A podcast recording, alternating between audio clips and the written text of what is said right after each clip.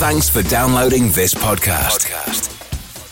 It's for personal use only and must not be rebroadcast, reproduced, or used in any form without permission. Tell your friends they can get their own copy by searching iTunes for Radio Le Mans or visiting radiolemans.com.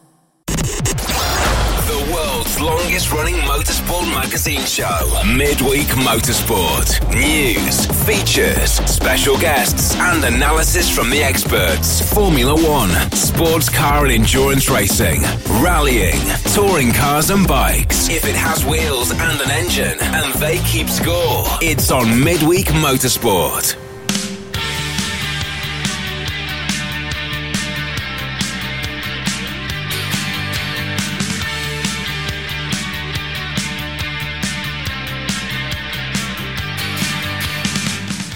Hello, everybody, and welcome to Midweek Motorsport Series number 13, episode 12. Oh, goodness, that makes me realise that the next one is 1313. Uh, any tridecaphobics out there may not want to listen to that one. Just after 8 o'clock in the UK, just after uh, 7 o'clock, 6 o'clock, You see, I'm all over the place here, in the morning here in Australia. Uh, I'm John Hindhaugh, and I'm back at Bathurst over in London is our executive producer, Tim Greer. Good evening, Tim. Good evening, John. Good evening, everybody. And we'll get straight into it down here. Uh, before we do anything else, I am going to introduce to you uh, our Tim Australian. Yes, there is such a thing, honestly. Uh, he's just sticking a piece of gaffer tape inside his underpants. I don't... Stop it. Stop it. Are you didn't think? One Ashes series. And Well, that's got to be under question now, hasn't it? Got to be under question. You were terrible. Got to be under question. All of that. The tape's not going to win you that. I- I'm here at Bathurst uh, for the Hi-Tec Oils six hours this weekend. I'm delighted to say we're going to be a part of this with uh, with Richard. Um, talk a bit more about it in detail later on. We're going to pop next door and see James O'Brian, the man behind the event, Yeehaw uh, Promotions, who have. Uh, have been involved, James himself been involved here for a very long time, uh, indeed. Um, before Tim gets into the news, let's just sort of set the scene, Crailsy. The the venue, everybody knows. So our audience is very well aware of, of what Bathurst and Mount Panorama has to uh, has to offer. Uh, the circuit is exactly the same. Um, weather a little bit different, although uh, end of the summer now for you, um, but actually quite pleasantly warm, and the forecast for the weekend actually quite hot. But what we're going to see in the paddock and out there on the track, distinctively different from the 12 hours, at least the more recent past of the 12 hours. But there is a link between the two events. Yeah, there is. Hello, everyone. Nice to be back with you. Um, we're not going to talk about cricket for the next two hours. Uh, I'm quite happy to do so because I'm at peace with it all. Um, yeah, it, it's it's become a. It's been really interesting to be part of, to be honest. And I've been lucky enough to be involved in the 12 hour since day one. Genesis there was 2007 when that event came back as a production car race. And the long story short is that that, that event grew and evolved so rapidly that it needed be, to become more than it was. It evolved. Um, and it turned into a GT race. And that was the only logical way that that event could grow bigger than it was. But what it did was left a large corner of the Australian motor racing marketplace, which was for improved road going production vehicles to go racing. It left them out in the cold. Now, those cars were, and to a certain extent, still are eligible for that race. But why are you going to run Mitsubishi Lancer up against a full blown GT3 car? So, by just by purely by the natural evolution of motorsport here, there was a demand, a vacuum, if you will, for an event to fill the hole. And and James and his team at Yeehaw Events, I've been fortunate enough to work with for a long time, had an event on their program at Easter. It was called the Bathurst Motor Festival, and it was an opportunity for people to go car racing at Bathurst who wouldn't get the chance for categories that wouldn't get a slot on the 1000 or the 12 hour. So he had an event and there was a demand and it just made sense to go, well, let's have a production car endurance race. I think, okay, perfectly set the scene. Thank you for that. I think what we've got to say also is that what you call improved production here mm. in Australia has a rich, rich heritage. And in fact, some of the other categories that we blithely talk about can almost be traced back to improved production mm. because these are cars that invariably nowadays were bought as a street car. Mm. Some of them, you were telling me before we came on air, were are still registered, road registered. And and basically the, the very, very basic idea is bolt the cage into it, make it safe, Yep. and take it motor racing. Yeah. And, and there's something about that that goes back to the real glory days and the grassroots, to, to coin a very obvious phrase, um, start of motor racing anywhere. Yeah, hundred percent, and especially at this place. And the the irony is that more than any other event at Mount Panorama, this one probably links closer to the history of the most famous event here, the Bathurst 1000. That's where I was 1000 with does. that. Yeah. So the, for those unaware, and I'll, I'll, I'll tell a very long story in a short form, that the 1000 was originally for what was called series production cars. So when it started in 64, it was road cars that didn't even have roll cages back in the day. They were very rudimentary. And it was a multi-class race as well. Hundred percent, and I mean the Holden dealer team, the factory Holden team of the day, was famous for driving their cars up the Hume before it was a four-lane expressway from Melbourne, race them, and then drive them home. So it, it is actually production car racing. Now, obviously, it's involved a bit. There's more technology, more whiz bang stuff involved, but the roots of it are very, very similar to that in this instance. Whereas the 12 hours of GT race and the 1000 has evolved, of course, as it would, into being an unbelievable spectacle, but it doesn't have that win on Sunday, sell on Monday mentality. The other thing is, is that with all the links to the history of this place, motor racing started here at this place on Easter 1938.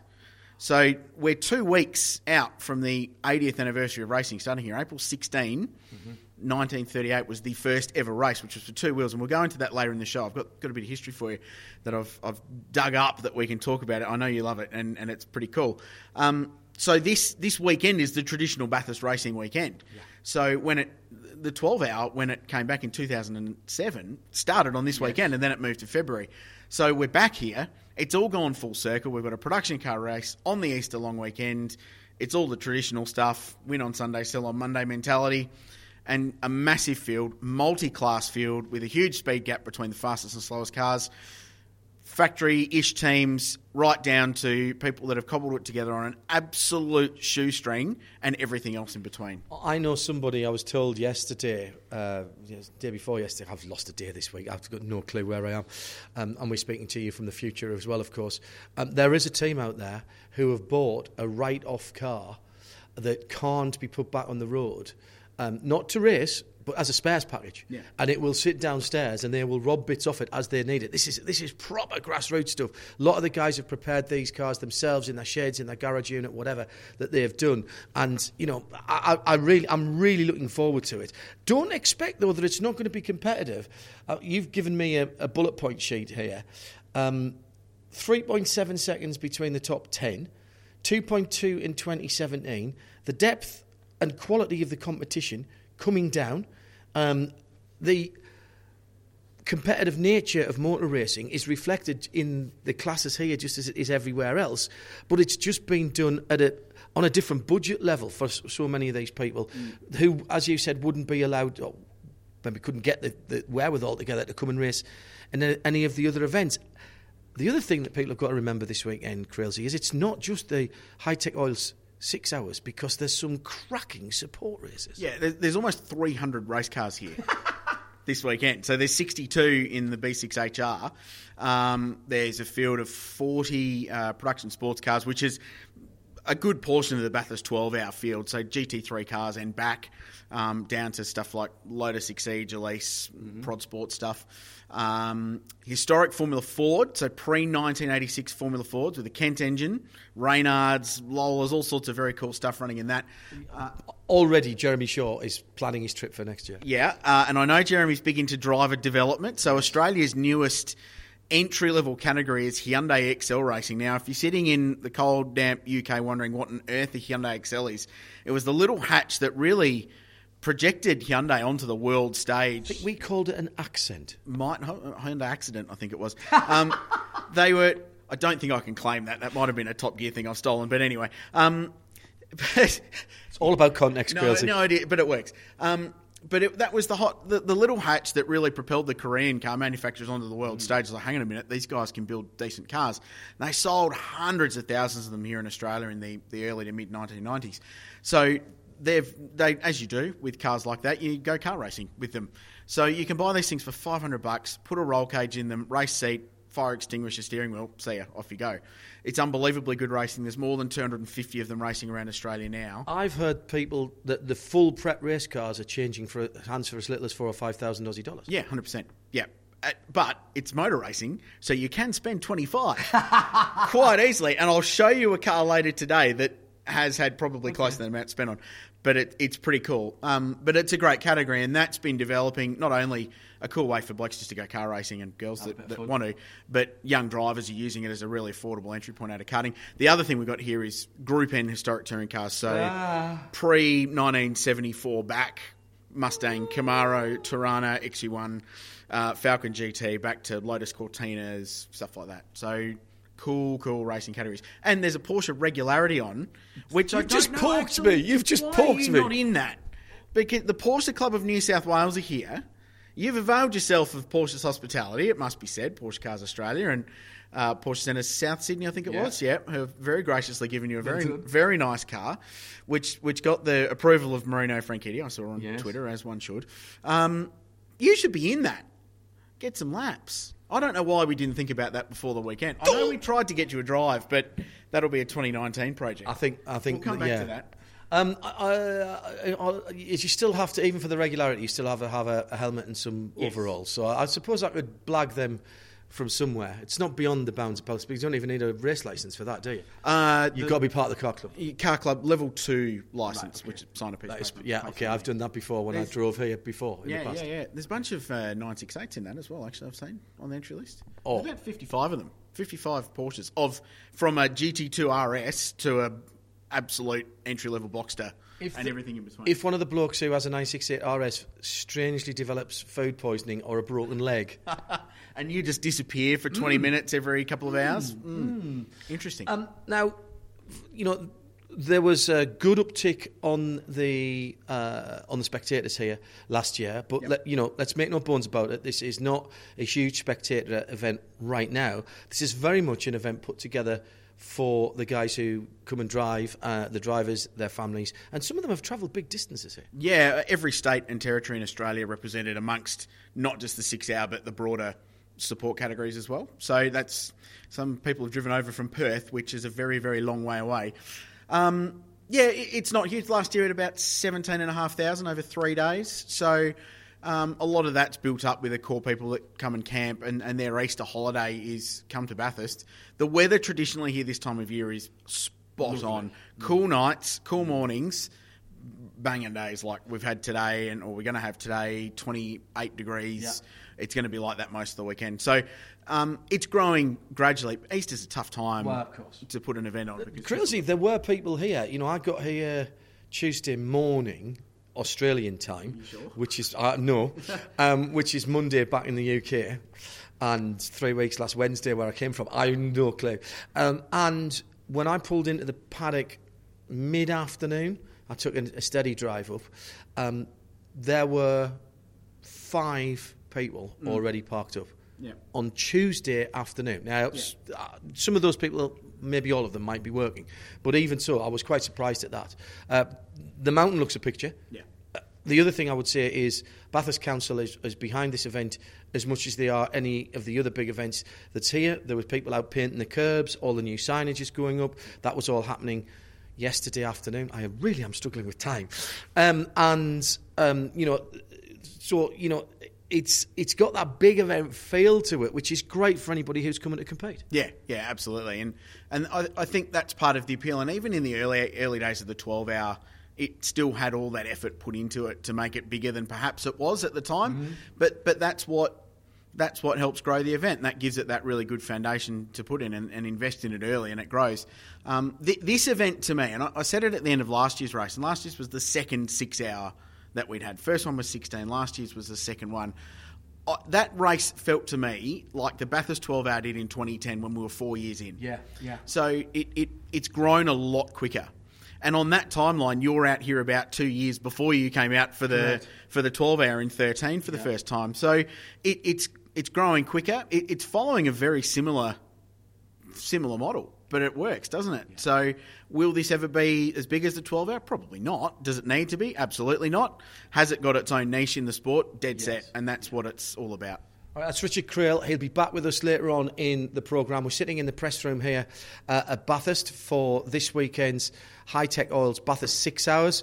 Uh, we've got some audio coverage and some sound and vision linked in together all day Sunday. We've got a, a video stream for you, and we're going to try and make the technology work to get you some audio as well. Um, for us at the moment, uh, we'll pass you back to London, and Tim has got the news. All the latest motorsport news from around the world. Midweek Motorsport. And we start with Formula One news, Hooray! which means we need to talk to our Formula One correspondent, Nick Daman. Good evening, Nick. Good evening, Tim. Good evening, everybody. Uh, so the first race of the season is uh, Yes. beyond us. The Australian behind Grand Prix. surely. It's not it behind okay, us? Not, not beyond us. It, it has happened. it has passed us, but not past It seems the to be, seems to- seems to be beyond Mercedes' strategists, but apart from that, uh, come um, on to yes, a little later, maybe. Well, it was. definitely. And what an event! It, and what an event it was. Um, it happened. The uh, good news is uh, some of the things we talked about last week didn't happen. No, what I mean, Lewis winning. Uh, No, I meant the uh, action lap. Oh yes, they they, they, they didn't do that. They, they, they, cut all the um, the sponsored replays, the I think the cinematic action. replays did happen in some territories. Ah, right. Okay, I only in saw the. practice, when the replay uh, graphic came on, uh, there was an empty box underneath it that looked like it shouldn't have been there.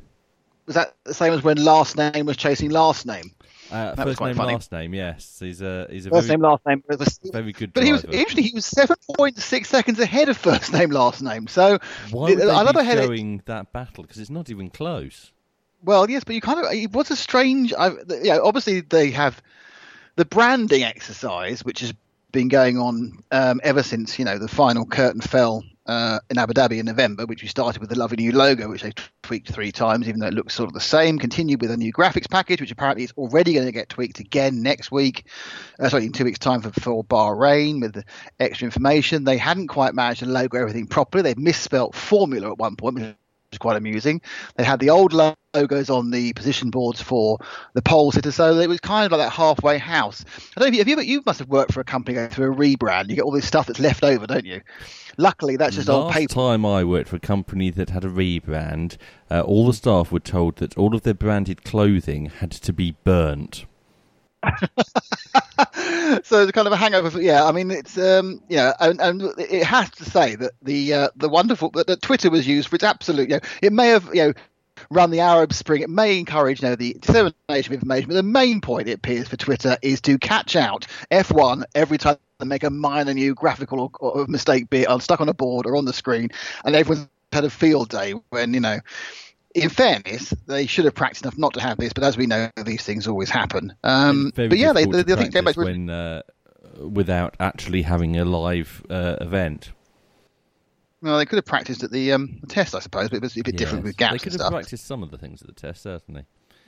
But um, yes, but the interesting, obviously, yeah, so going, going back to you, to your um, uh, original point is yeah, the the sort of the Super Bowl cinematic things didn't happen. Now I don't know why it didn't happen. I assume they, they thought better. And then the big Apparently, they had some course, to be- I don't- feedback from uh, consultation uh, groups.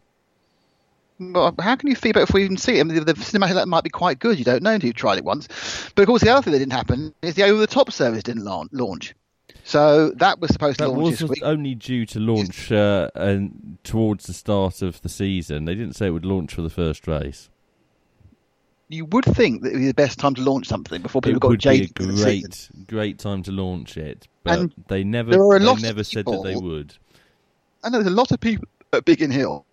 There's a lot of people who know what they're do- who should know what they're doing. So therefore, launching an over-the-top service in limited territories should not have been beyond the wit of man, considering MotoGP have one and a number of others do. So I was a little bit surprised that didn't happen. Hmm. So you do kind of wonder, um, you know, the level of organisation behind these uh, these announcements. Um, there is a, I think, think there is a bit of a case of W1A here, where they are, which is a, a British um, satirical comedy program based around, uh, I can't say the second word, marketing B, um, that goes on and marketing speak. He does appear to have one of those meetings after a particularly well lubricated lunch, come up with 150 ideas, threw them against the wall, and go, yeah, we'll do all those.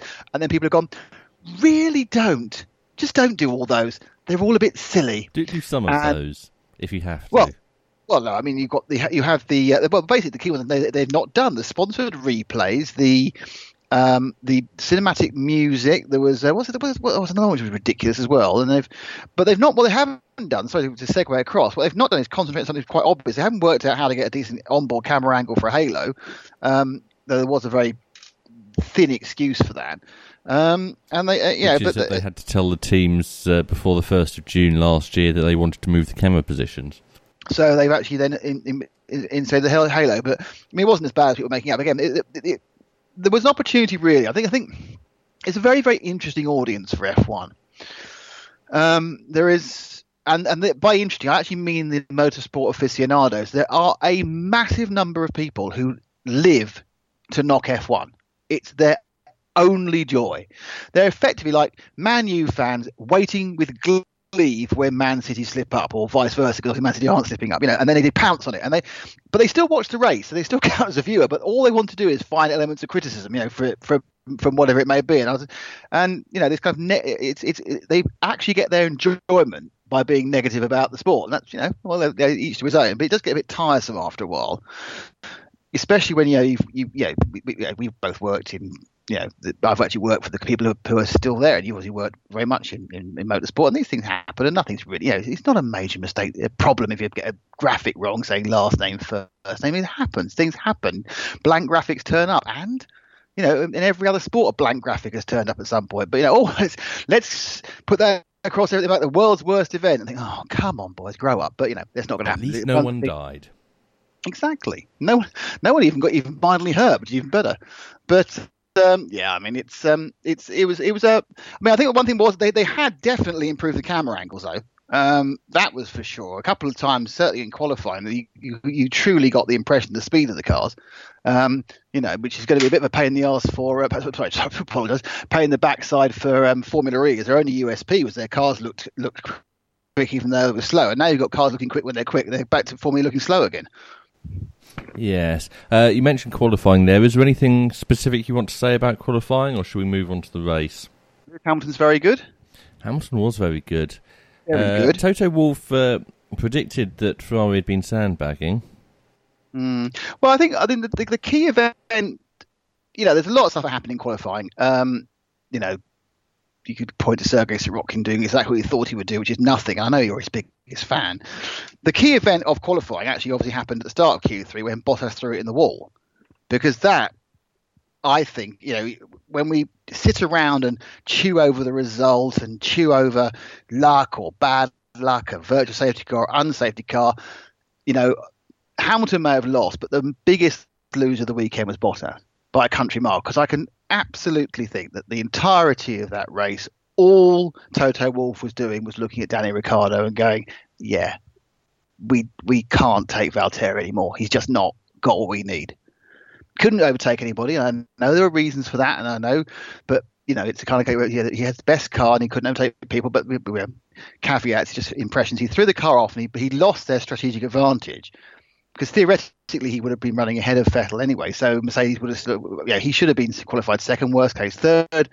Therefore, he would be running ahead of Vettel. He would have taken advantage of the state of the uh, virtual safety car, and he would have won. So you, lose that second, you know, key in the uh, in the situation is, is, is very very important in these situa- in these environments. And so Bottas is the is the absolute the biggest loser of the whole weekend, possibly with equal with the person who, who designed the uh, the Haas wheel hubs. Let's uh, take a look at the race team by team. So uh, you mentioned Bottas, very slow to uh, make his way up through the field. Um, Yeah, um, he, he said he, they got the cooling wrong, and obviously when you when you have completely totaled the car, um, you rebuild it the best you can, which is which is pretty good. But even at the end of the day, they will have to make a few guesses because they're stuck on a setup which is which is probably not the same as the qualifying setup as they're, as they're allowed to do because it's out of fermé. They can put some like well, it is in parc fermé, they can put something slightly different, and they've blanked off slightly differently. Or, and every car, as we know, is different, and, every unit, and so they they apparently got the cooling wrong. But um, yeah, I mean, Bottas had an absolute nightmare, um, and you know he he can bounce back, but you know it's it's this it's this inconsistency and. You know, Hamilton threw it off in qualifying, but it didn't matter last year because he's already world champion. Um, Even though Bottas was starting near the back and uh, and wasn't able to make his way up through the field to help Lewis, uh, Mercedes could have survived that were it for the fact that they didn't seem to listen to our Formula One preview show. really? Okay, go on, go on. Uh, because they made the really startling decision to cover Kimi Raikkonen when he pitted early. uh, Well, in and what, what did you what did you say uh, in the preview show about Kimi Raikkonen? I said, as Sam has already personally tweeted me, what about Kimi Raikkonen? Let's be let's let's take two things at once. Kimi Raikkonen had a brilliant weekend and was better than Vettel and did very well, but that's not the point. Kimi Raikkonen does have brilliant weekends. It's all the other weekends when he doesn't. That's the problem. Kimi Um, Raikkonen, you know, he's despite uh, having uh, been second in that race, albeit several seconds behind Lewis, he's not going to win the world championship this year. They do not need No. to cover Kimi Raikkonen. Well, they no, because they're trying to win the race, and also they didn't. I think you know. Let's be honest about this. The, the, Vettel was, was was way off. He was nine or ten seconds off. They hadn't. They were sitting there thinking about safety cars and well, theoretically about safety cars and virtual safety cars. Obviously, they knew nothing about it. There was a very narrow window for something to go right for Sebastian Vettel, and Vettel completely lucked in. Yeah, you've got to be in a position to do it. He was in the position, actually, because he had a bad qualifying, was third. If he'd been running second, he'd have got in first, and it would have been Raikkonen who picked it up, ifs and buts. The fact is that Mercedes, for all their 1,000 employees, obviously, absolutely none of those 1,000 employees has ever watched a World Endurance Championship race or even a Creventic race. Because then they'd realise that when the the field is neutralised by a virtual safety car, cozy, we want to call it, they are going very slowly, and the amount of time you can gain by going in and out of the pits is massive. Hence, the reason Creventic don't even let you do a full refill because it's so advantageous. Now, I don't think I was alone, certainly from conversations I've had. When I was, I was watching it live, and as soon as the virtual safety car came out, and I think Vettel was 11 or 12 ahead, seconds ahead, I thought, well, that's it, he's got the lead. Because it was only about 23, 24 seconds to do a, a full speed pit stop. It was absolutely patently obvious he was going to come out ahead. And why the world's biggest, why the second or perhaps biggest spending team in the world couldn't work that out, I have absolutely no idea. Anybody who watches endurance racing knew what was going to happen and the yeah the, the incredulousness of the commentary team I was listening to as well was I thought, what on earth are you on about? This is obviously going to happen. There were some commentators You know, the who only- seemed to think that uh, um, Vettel had overtaken Hamilton. No, he didn't. He was 11 seconds ahead of him already. I know. I mean, the, the complete lack of. I, I actually wrote a post and I said, I think I'm afraid I think it's bubble mentality. I don't, you know, they, it's such a bubble sometimes that they don't, I think, watch enough other motorsport. They don't understand how these things work, and and, and you know, and happened in, in Formula One before. It happened last year. But yeah, you just kind of think, well, how, why would they think that it's a 23 second pit stop, well, 24, whatever it was, that they need to be within 15 seconds? Yeah, you're going down the main straight at you know 60 or 80 clicks. You're not going at 302 or 10 clicks. It's, it's a quarter of the speed to go down the whole main straight, and that's a long straight. When your bloke in the pits, he's going much faster, or he has to stop for three seconds, and he's going much faster again. You know, so you're thinking, well, hang on, that's not 11 seconds in anyone's language. So it's really surprising. They, they yeah, it, it was a total piece of luck for um, uh, Vettel. If if Mercedes had known about the possibility of a problem, they had um, they could certainly Lewis could have put in a couple of very quick laps in the in, on the, uh, the start of his run on the on the tyres and closed it down to nine and a half or whatever it, whatever it needed to be. But instead, he was trundling along two or three tenths faster, knowing he was totally safe, and then he fell for the one thing that's going to stop him winning. But um, you know, well done to Ferrari. I wouldn't say necessarily well done to Vettel. He was just there at the right time. But you know, it's sometimes you know you have to do something different. If you do, do the same thing, if you come in the lap after Lewis, he'd have been third. You know, there was debates whether he could because of the tracks positioning of the cars, so they did something different and they lucked in. You know, once every ten races, once every fifteen races is going to happen, and this time it happened big. And yeah, then, Ferrari, and even though Lewis Ferrari was then wrong, were could get past. lucky, but they had to be fast in order to be lucky to start with. Uh, let's move a little bit further back. Red Bull, uh, Ricciardo and Wonder, Verstappen, well, Wonder Kid did had a, had a very poor weekend, didn't he? didn't he? You know, he had a he, he- yeah. That, uh, I've seen. You know, there- there's been he does get an easy ride. I've noticed this because you, you read the stuff on the Monday morning. It's like oh, well, this, that, and the other. No, he had an absolute nightmare race. You're right. He's unlucky at the start because he got checked up by not hitting someone somewhere past him. But he couldn't get past the Haas, which is fine because it's hard to get past anything. But then he, he tried too hard, rouged his tyres, off the track, broke the underneath of the car, then fell off and spun, burnt his tyres and carried on going, and then couldn't get past. And then you know got overtaken by Alonso by a couple of tenths. But you're thinking, well, that's you know. And then people are going, oh, it's oh, you know, this and the other. I'm thinking, no, he had a rotten race. You know, if anyone else had done it, they'd be getting absolute pasting. But you know, he, he seemed a little bit untouchable um, in the world. But he was he had a rotten race. Ricciardo obviously had a very strange penalty. Um, in FP2, I think, where he was given for going too slow at a red flag, which didn't matter, and and, it, and getting a three pace penalty that seemed very very harsh. I mean, I, I'm not sure what the, the other options are. Perhaps that's changed, but I thought you know, fine him a couple hundred quid or give him a slap on the wrist or a reprimand. But I didn't see why that how that was. But you know, he bounced back from it, um, overtook a car, well done, and ended up in fourth place, which in reality. Because he obviously gained a huge amount of space when we actually went full safety car, was probably the best he was going to do anyway. Yeah. Um, so you know, in a clean race, even if, if the Red Bulls had started, you know, fourth and fifth, and let's even assume they were fourth and fifth into the first corner, um, whatever the people who are talking up are concerned, they would still have been fourth and fifth at the end without anything. It, it, yeah, th th- that's but the fact fourth and seventh. because Verstappen had a mare. Yes. But you know, Uh, going into the weekend, Fernando Alonso said uh, he expected uh, Australia to be a struggle, but they'd uh, be much better uh, for the rest of the season. Uh, so he struggled his way to fifth position.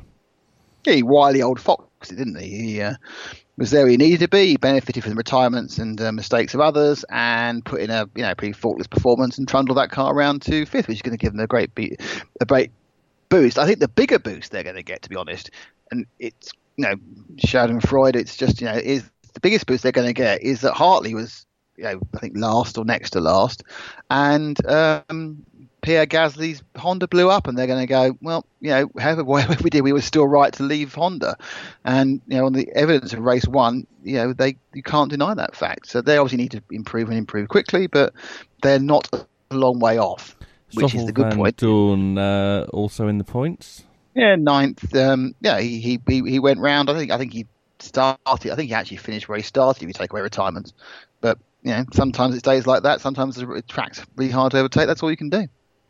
Uh, Force India. Terrible. Um, Ocon was okay in the first half of the race, but not setting the world on fire. And then after his pit stop, was uh, much much slower on the uh, uh, on the Yeah, I mean, I harder think- tyre.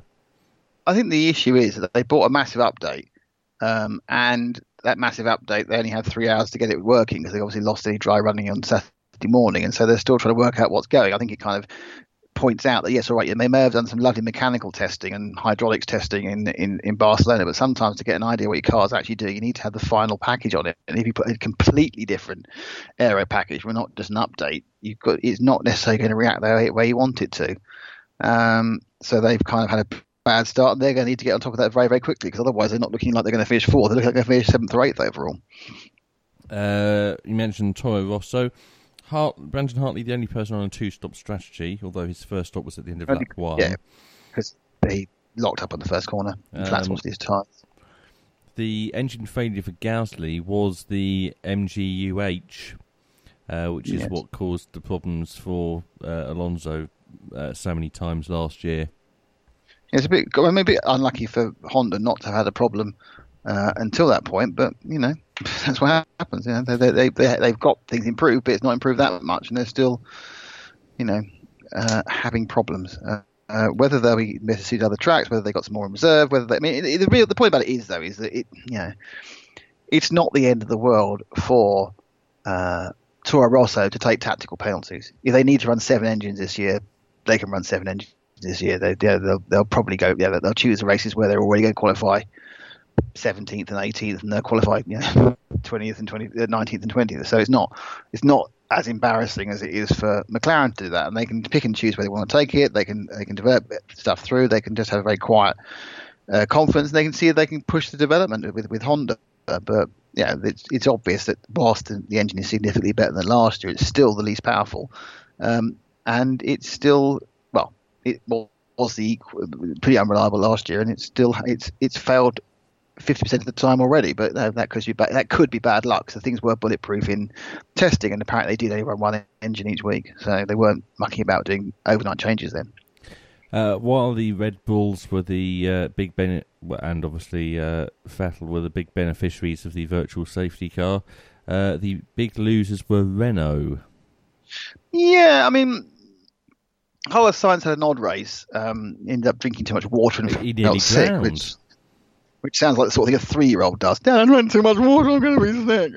You know. Um, but and he also made a mistake early on, which gave his position to um, Alonso. So do a bit of Spanish shuffle. Uh, Hulkenberg was the only person who was actually overtaken properly when uh, Ricciardo got past him, and then they trundled round. I think Renault will be probably okay with that. They probably would like to be a little bit better. But I've always said that this Albert Park is not a track that tells you anything apart from who wins that race um, because it's, it's, very different from anything else, and it's very difficult to make up for poor positions, and you know, so it's a, it's a, yeah, it's, it's not a great indicator in many ways. Um, but I think I think they'll think, well, fair enough, we got two cars in the points, and that's it. We'll go. Was it, did, was the Sainz tenth was eleventh?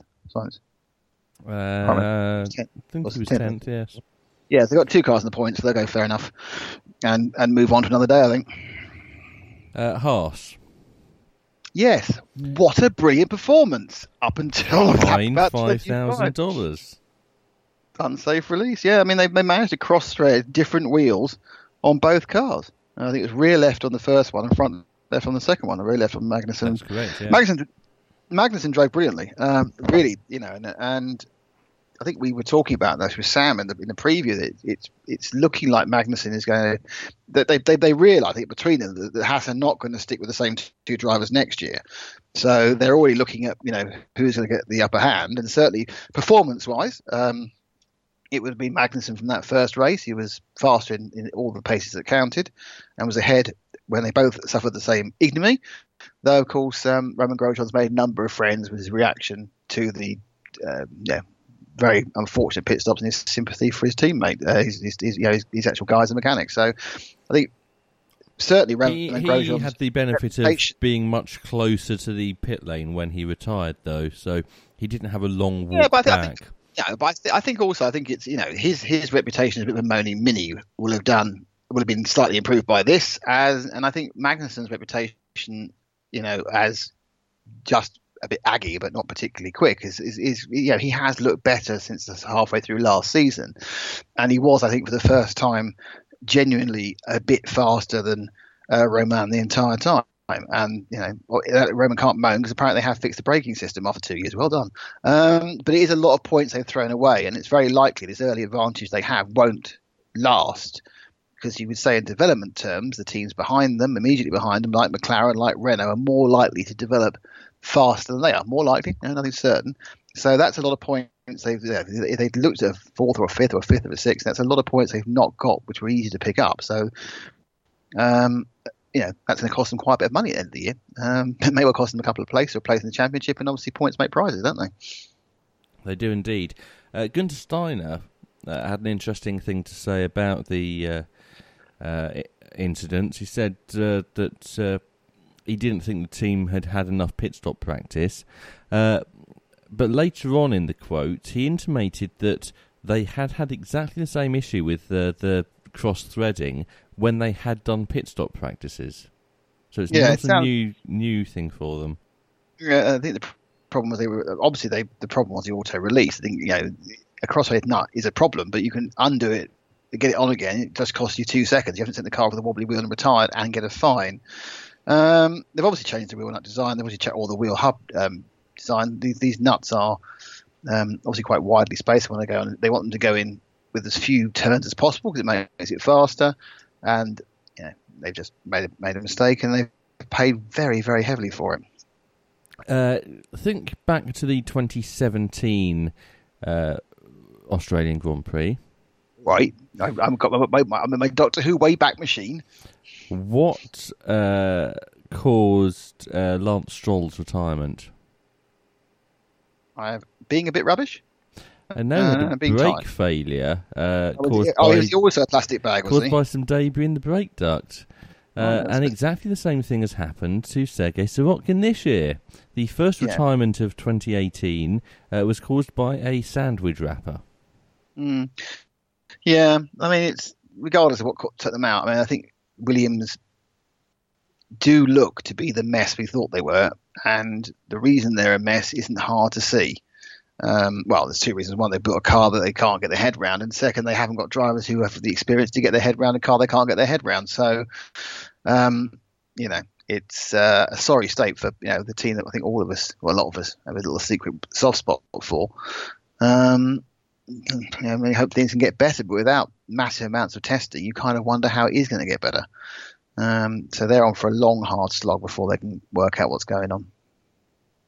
Uh, so that meant that Sauber were not the slowest team.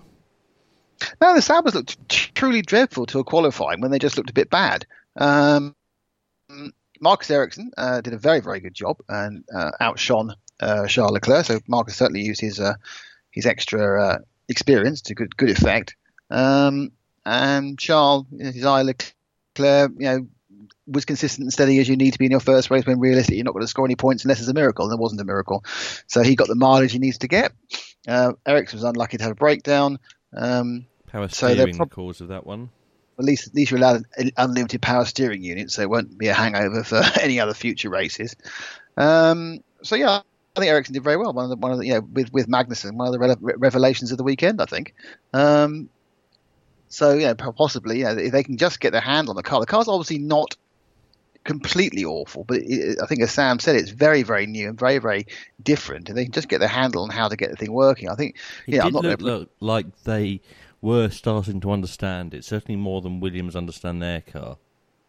Yeah, I think that's a very good point, Tim. I think they, they, they certainly, they, when they finally got the car, when the grip came up at the back end of the first part qualifying, I think both Charles and Marcus found about one and a half seconds or one and three quarter seconds when the other drivers were only finding three quarters. So it might be they actually, if they get to some slightly more re- higher grip circuits, they might find th- things actually work a little bit better. So I would think they'd be very encouraged.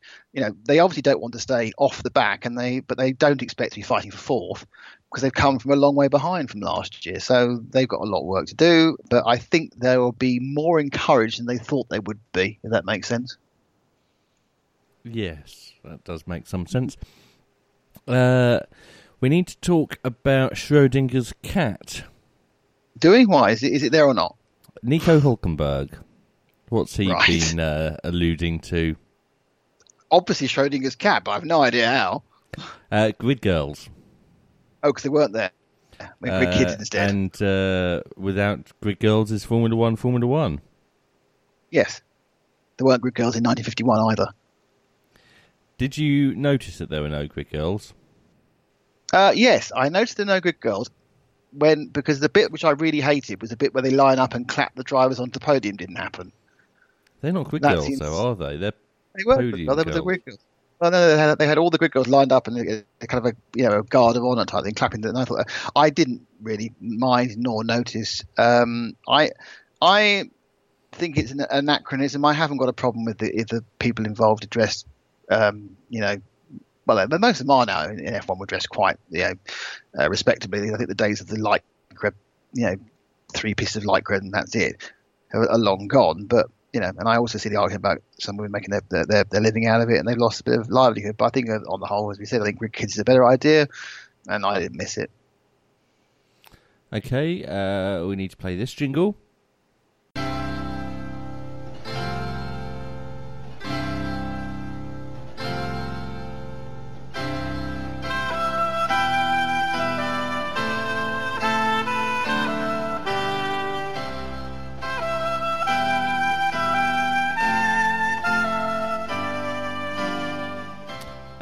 It's Crown Court.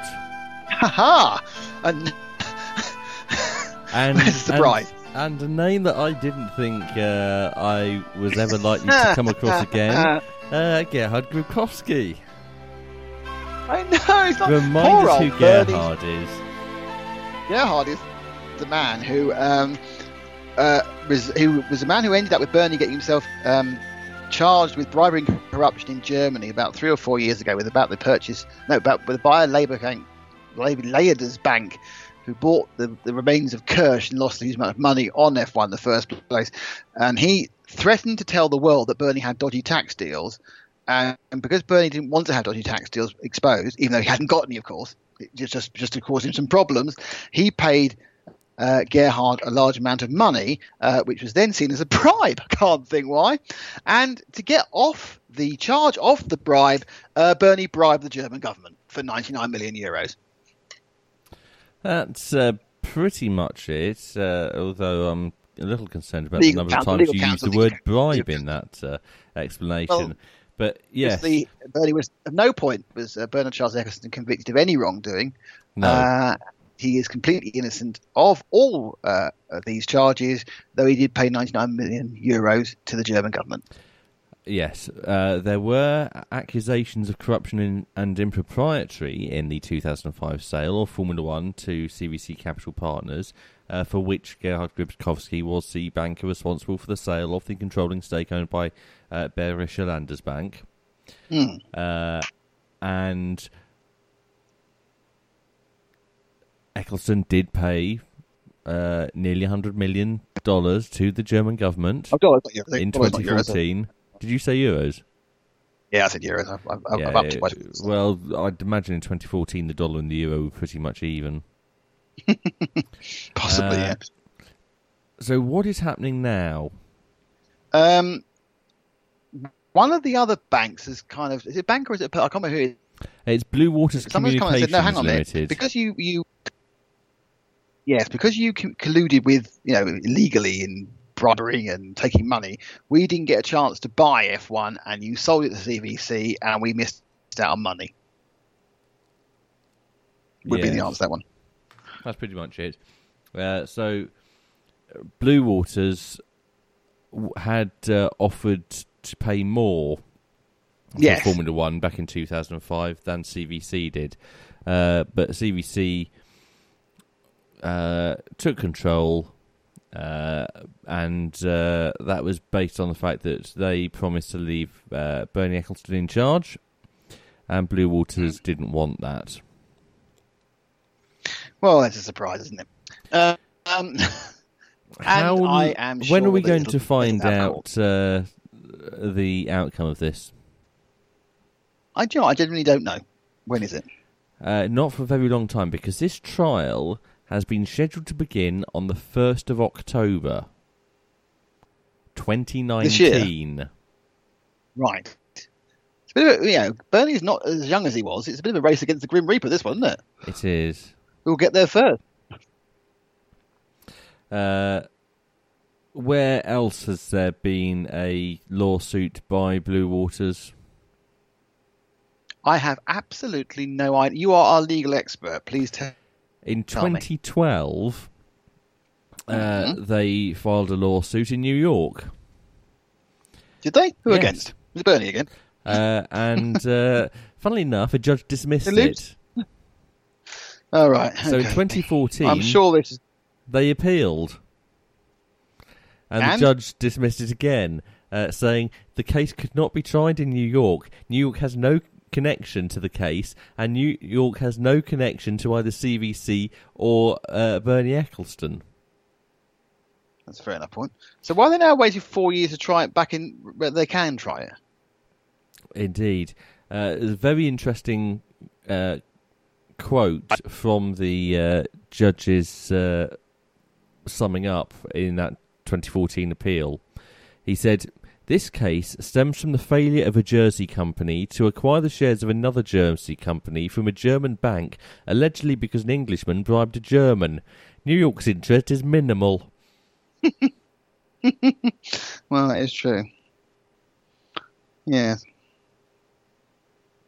Uh, so yeah, a bit of um, bit of a wait before we uh, get to hear any any more on that.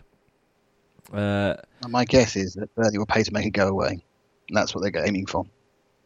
yes, that's assuming that uh, it's still going in um, eighteen months' time when it's currently scheduled to uh, go Yeah. to trial. And uh, anyone who knows uh, anything about trials uh, would know that that may well be further delayed. Yes, I mean, it, it, it's a race now. Will that trial actually occur before Vijay Mallya's extradition hearing is actually heard? Uh, yes, because we're expecting a result in uh, the Vijay Mallya case this summer. Yeah, that's never going to happen. Okay. There are many, many more appeals. Uh, what does Mario Andretti think about uh, Formula One? Uh, he thinks it's not as exciting as it should be, and they should have done what IndyCar did. Exactly. Uh, and what did IndyCar I do? saw, I saw some posts. I saw a post from a very well liked um, person who we all know very well, who posted two or three times about, oh, you know, stick with IndyCar. It's got twenty thousand percent more overtakes than F1. And I was thinking, since when did that become the arbiter of a good sport? Basketball has a hundred times more scoring than, than football. Is it a better sport? No it's it's this whole concept of overtaking, and it's when it, it, I, I know I'm in the world of of uh, endurance sports cars, but they go, oh, you go to a WEC race and there's a million overtakes. Yes, but they're all people overtaking cars in different classes. It's not actually an overtake. Yes, there are overtakes. Obviously, there are more than F1, but they if you take the say every hundred overtakes in a WEC, only one's probably for position. The other 99 are effectively lapping someone.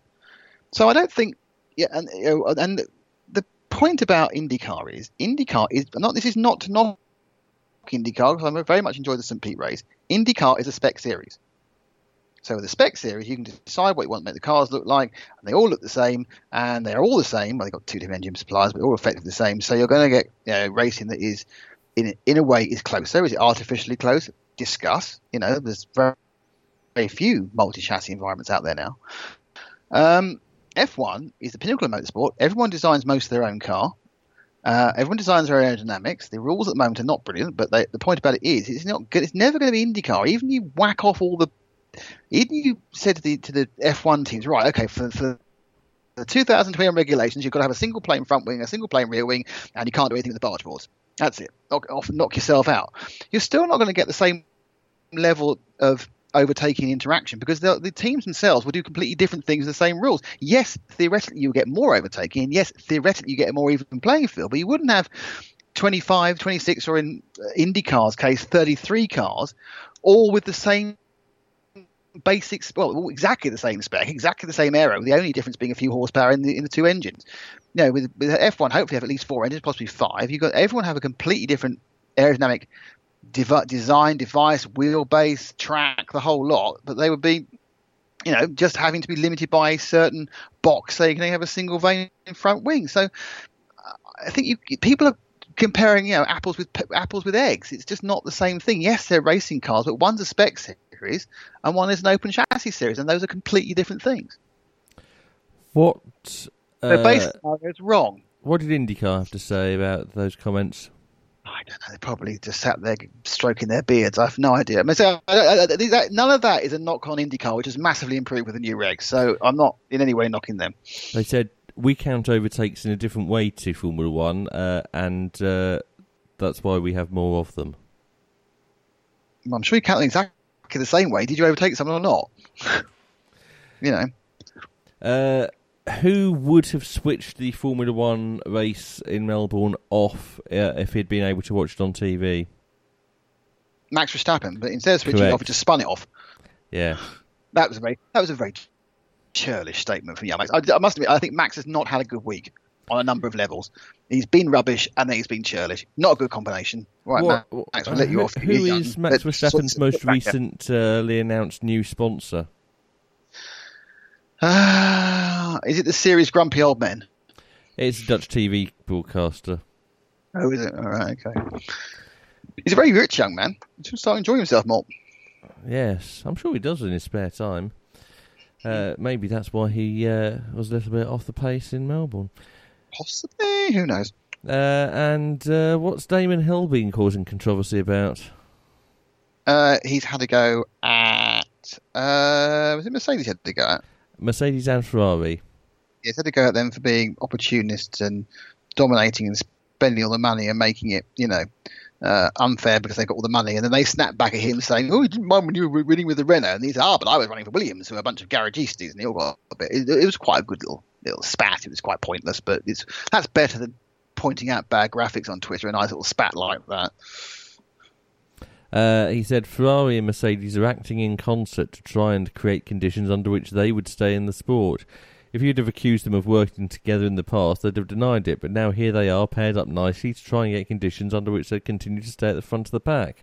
It's a sport that should be trying to create at least the opportunity for all of the competitors to have a reasonable chance of competing. Because that's always been the case in F1, hasn't it? Oh, Yes. it's always been the case. Uh, come on, people. Honestly, Damon, you know better than that. Yes, we are in a situation where what has happened is Mercedes have done a, have, have a lot of money, but they've also done a blooming good job. We have seen plenty of F1 teams with bottomless pits completely mess it up. Toyota, I'm looking at you. You know, it's not it, A to B doesn't equal C with cash. It obviously massively helps. But it doesn't. It isn't always necessarily going to happen. Red Bull got a very, a very, very large budget, and they are third and have been for a while. Uh, let's move on to two wheels. The Oh, on second round of the uh, Yes. World Superbike Championship took place at the Chang International Circuit in uh, Buriram uh, in Thailand at the weekend. and we had absolutely what expected a easy win for Johnny Rea back on form in the first race. No. Oh, in the won the first first race. race. Yes. Yes. And that's it, and it's okay. Everything's back on. It was back, back, back where we wanted. Man, Marco Melandri didn't didn't didn't do, didn't do particularly well, and this is Marco's problem. He can't put. He you know, had a great weekend in uh, in Phillip Island, but he doesn't seem to be able to, to be good at every track, and that's difficult to win a world championship. if You're not good at at least most of the tracks. So Johnny Rea won the first one, and we were going, oh, that's fine. And then in the early hours of Sunday morning, we had a massive upset um, not the, not so much the winner, which was Chaz Davies. Um, Chaz has won a number of races, but we had second and third. Also, in the first race, to point out, Leon Camier managed to get on the podium in a Honda, which is the first time that's happened in goodness knows how long. Um, and then the second race, we had both the Yamahas on the podium in second and third. I think Marco van der Mark beat Alex Lowes, didn't he, for second and third? Correct. Um, and Johnny Rea was fourth, and his teammate Tom Sykes retired because both of them developed a weird braking problem. Now, goodness only knows what they did. In, the team did in between um, the first race and the second, but whatever it was, it was a complete mistake because apparently it was, dangerous. Sykes decided to retire. Johnny Rea apparently managed to find a way around it after 13 laps of not having any brake pressure he could rely on. So effectively, you go for your braking, you don't know what you're going to get. You- You're going to squeeze it really hard, and so which on a motorbike, hence the reason he missed a lot of corners, ran wide, couldn't um, compete uh, on that race. Race two, but that means he left him fourth. But he kind of, he's kind of beggars belief of what exactly happened. You know, because the braking systems in bikes, yeah, race bike with no ABS, it's pretty simple stuff. You know, it is a caliper connected to a master cylinder powered by the man's hand. Um, there's no real trickery to it. Um, so they must have had someone must have put some parts back together again wrong and done it on both of them. And, and Sykes' bike was just a bit more dangerous, or he just frightened himself a little bit more, so he retired. And Rea managed to find a way around it. Though he said it slightly improved towards the back end of the race, and so he came back, came in the second half race back up to fourth, which has actually put him in the lead overall. Um, unfortunately, Eugene Laverty had a very large crash with oh, I've forgotten who. was One of the Ducatis, I think, one of the the uh, privateer Ducatis, and he's broken Uh, his it pelvis. was- Sounds very uncomfortable. Was it? Was it? Was the, it? it was- no, it might be the Aprilia actually. He's on the Agusta, isn't it? Um, but he's broken his pelvis, so he has tweeted those hospital thumbs up pictures. Um, so we know he's, he's on his way to recovery. I think it's unlikely he'll be back for Motorland Aragon, which is the next race.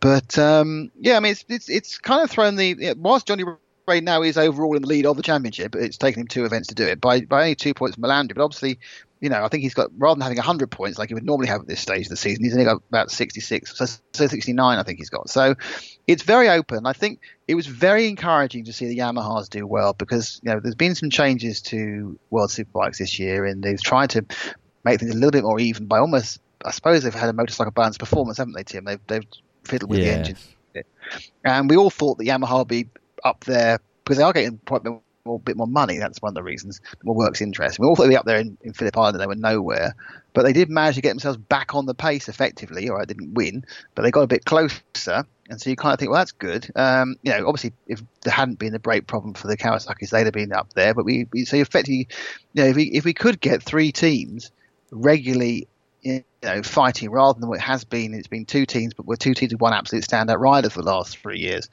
You know, Chaz Davies has gone on a couple of runs a couple of times, but just couldn't put together a, a consistent season. Too many fallings off because he's been so much on the limit. If we could get three teams in there, you know, it's. It, I think it's it's it's uh, you know, it changes the whole dynamic of the And event. And also, we've got four teams because if Leon Camier can continue to be just off the podium yeah, but the, in the the- Honda, very down on power apparently. I mean, I I was like, you know, people who know what they're saying. So they having to do so. You need any circuit that's quite power hungry.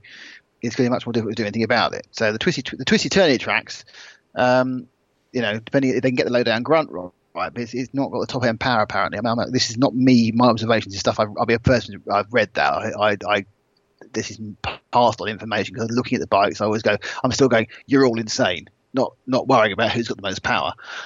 Um, but uh, yeah, I mean, and, and yeah, there's a possibility for any of the other manufacturers to to, to tip up and, and, and get the occasional result. But if we can have three teams fighting regularly with six riders, it looks like Marco Van and Marco Alex, Lowes are very evenly matched as well, which is Mm. a nice to have internecine battle as well.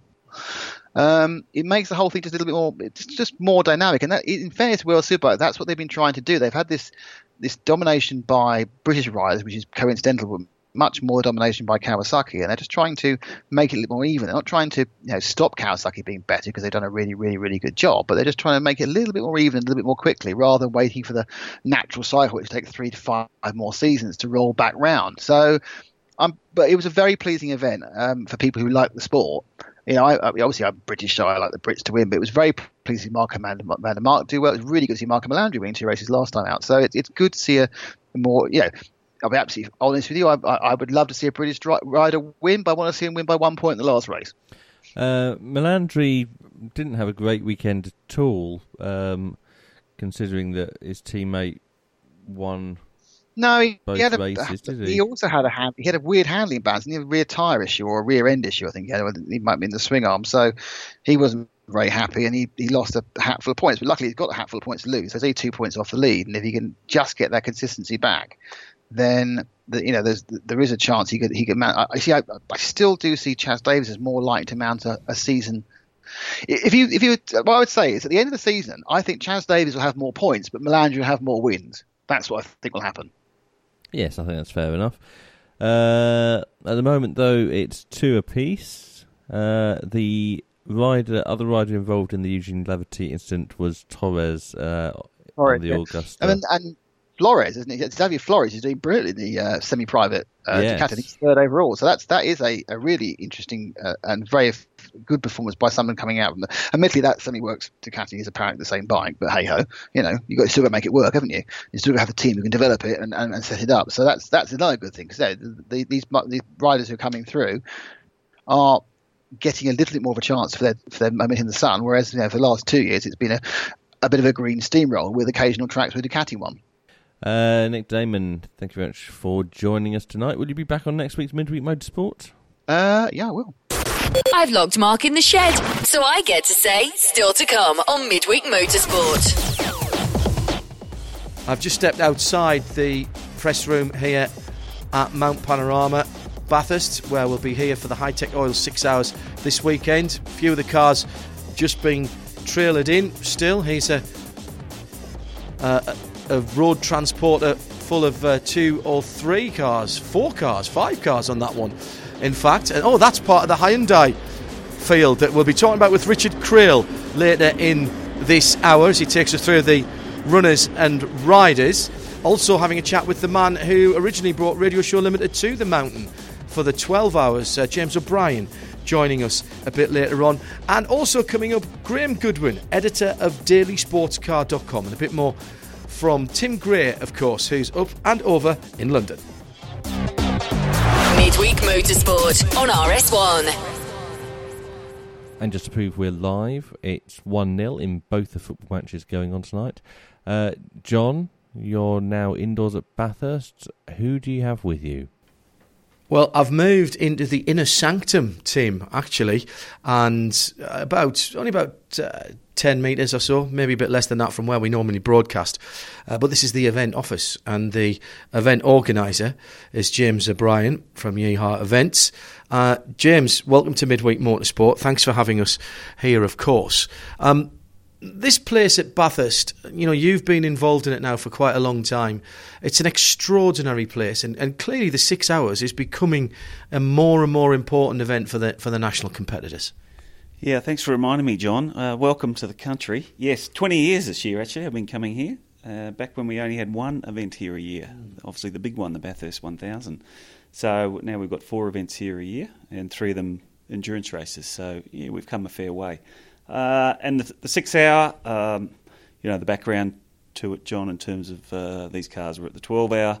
12 hour went to GT3, GT, and uh, these guys sort of got squeezed out and uh, they were keen to have their own race again. So we, we gave them half the distance and said you can have six hours.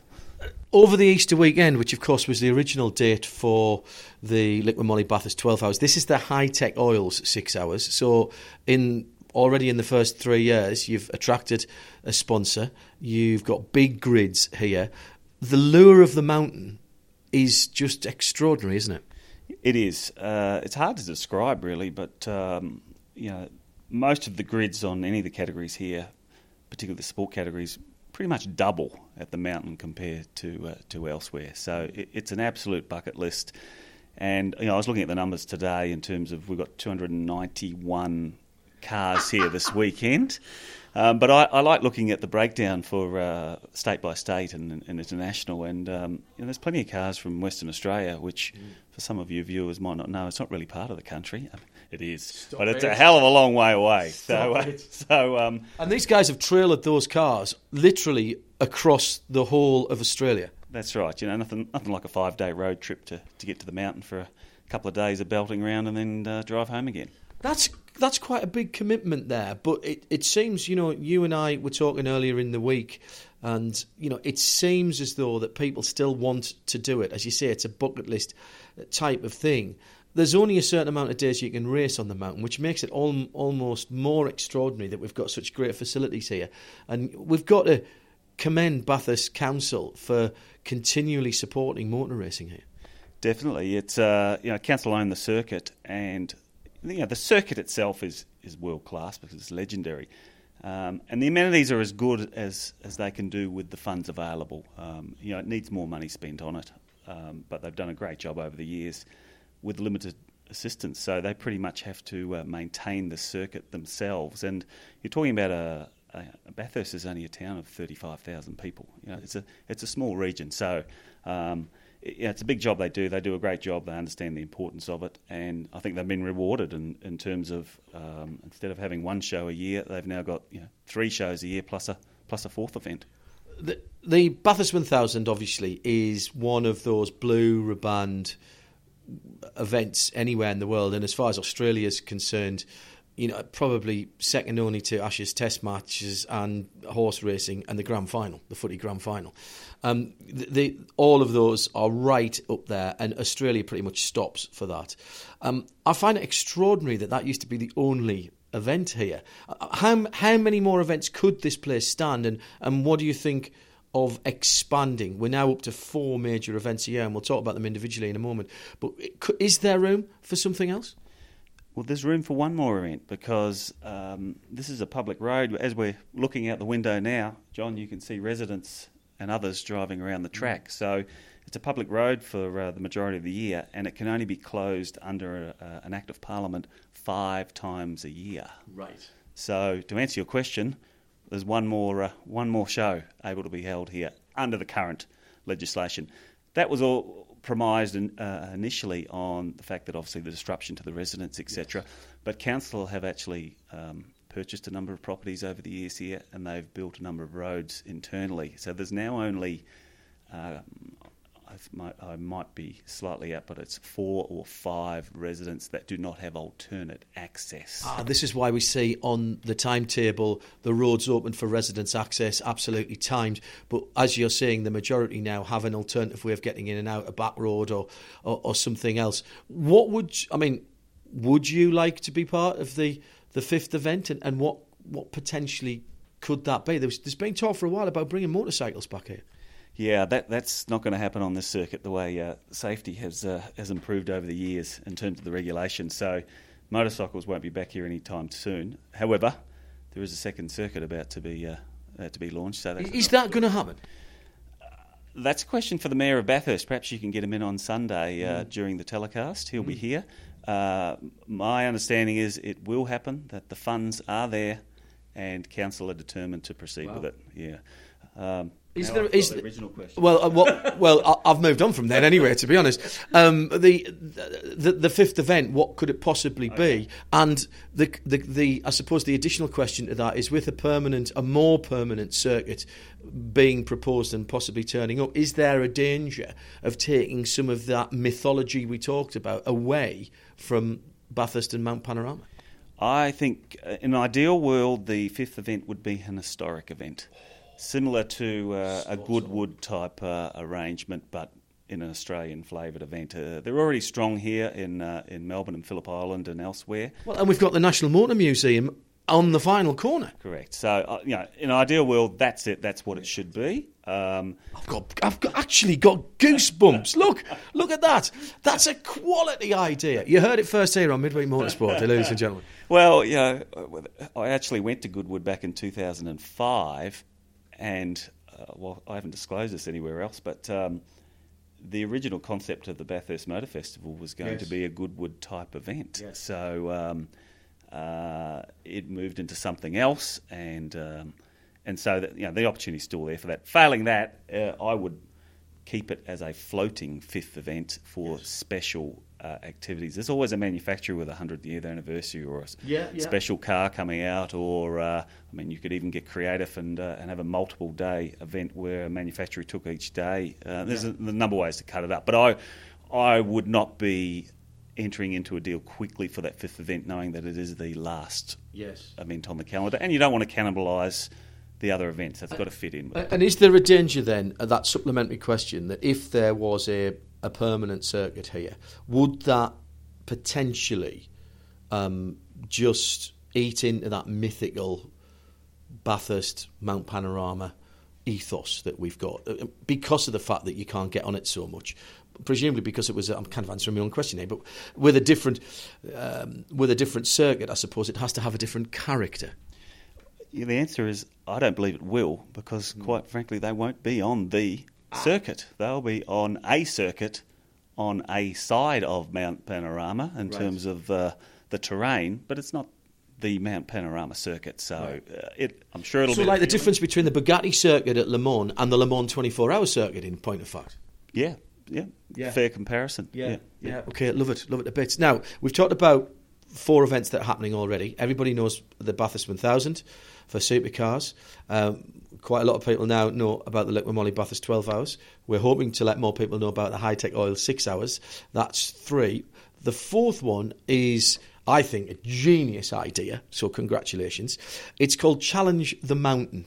And it comes late in the calendar year, uh, right at the start, or pretty close to the start of the summer, and is well. Well, you tell me the whole concept of challenge the mountain. Sure. That's our tagline. So the event's Challenge Bathurst, and uh, the concept is to give motor racing enthusiasts from right down at club level, track level, uh, through to professionals, they, you know, to come up here, the opportunity to cut laps around the mountain. So it's two days of sprint, which. Uh, uh, it can be uh, road cars or race cars, uh, different groups, different speed differentials, serious guys, not so serious guys, and they could, there's no time limit there, and they push out uh, 20 minute sessions. They get eight of those over two days, and then there's two days of regularity, which are more road cars, club level guys. Two minutes thirty six lap time minimum, and they pedal around for uh, So that's aimed the the regularity. The second part of that that's aimed at guys maybe who's got a nice road car not too extreme, who maybe do a track day once in a while and want to do something just a little bit different. Because those guys would, there aren't track days here at, Mount Panorama because of the restrictions. So that's the only time they can do that. Yeah, that's right. So, um, you know, a lot of these guys, I met them last year. They, they don't even bother with track days elsewhere. It was, uh, you know, uh, it was special to be able to come here and do do that. Um, others obviously do track days, but it was interesting talking to guys in the regularity last year who'd never been here before. That, just the joy. Uh, they're just so thrilled to be here, and it's a bug. It's contagious. Mm. They're coming back, and they might uh, they might come back and step up into sprint, and then yeah. those guys become club racers, and those guys become state level racers, and that's it's a pathway yeah. from the from the bottom through potentially to you know GT3 type machinery if you've got the dough. Yeah, well, and there, and there's the rub, of course. Uh, finally, James, let's bring it back to this weekend and the Hi-Tec Oils uh, Bathurst six hours. This is a, race for improved production um, cars here in Australia. And there is a huge and rich history of that category of racing. What, in particular, should our international audience, who perhaps haven't seen too much of this type of racing, what should they be looking out for, and what do you think will catch their eye?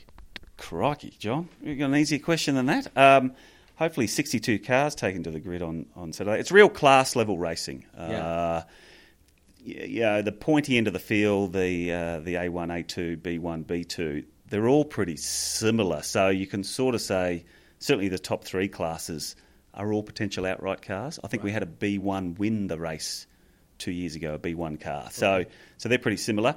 And then you know, CD and E are, are, your lower level cars, but it's it's, it's really class level r- yeah. racing, uh, battles within themselves, yeah. um, and uh, a lot of grassroots motorsport competitors who, uh, you know, might run at state level rounds, so they're not, you know, they have been around, but this is a step up for them to, to run around here. Not just the demands of the circuit, but all the preparation required, the hoops yeah. they've got to jump through and, and uh, over. Um, so, uh, you know, I find it quite fascinating. It's it's very similar to the 12 hour. It's yeah. just that it's everything's a bit slower. Yeah. That's all, you know, including in the pits. So different rules in the pits. There's not the pressure in the pits. We want to make it a safe environment. So keep the manning, the team personnel down. They're not professional mechanics and tyre changes. So we, we, the race is on the circuit, not in pit lane. Yeah. Uh, support categories here. We'll uh, talk about that um, in a bit more detail over the, the weekend, of course. But there is one I want very quickly, and I know that we're running out of time here with, with Tim over uh, in London. But I've got to talk about. I saw one coming in this morning on the back of a trailer. It looked like.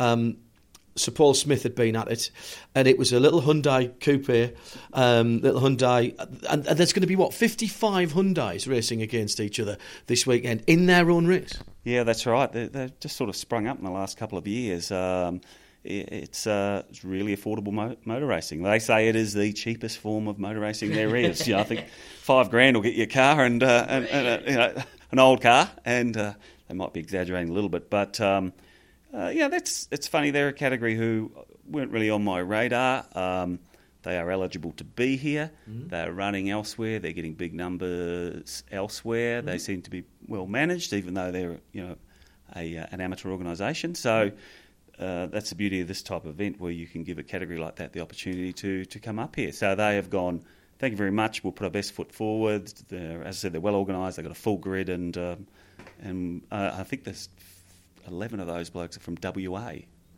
Wow. Yeah. So they have they have done that cross country thing. James, brilliant stuff.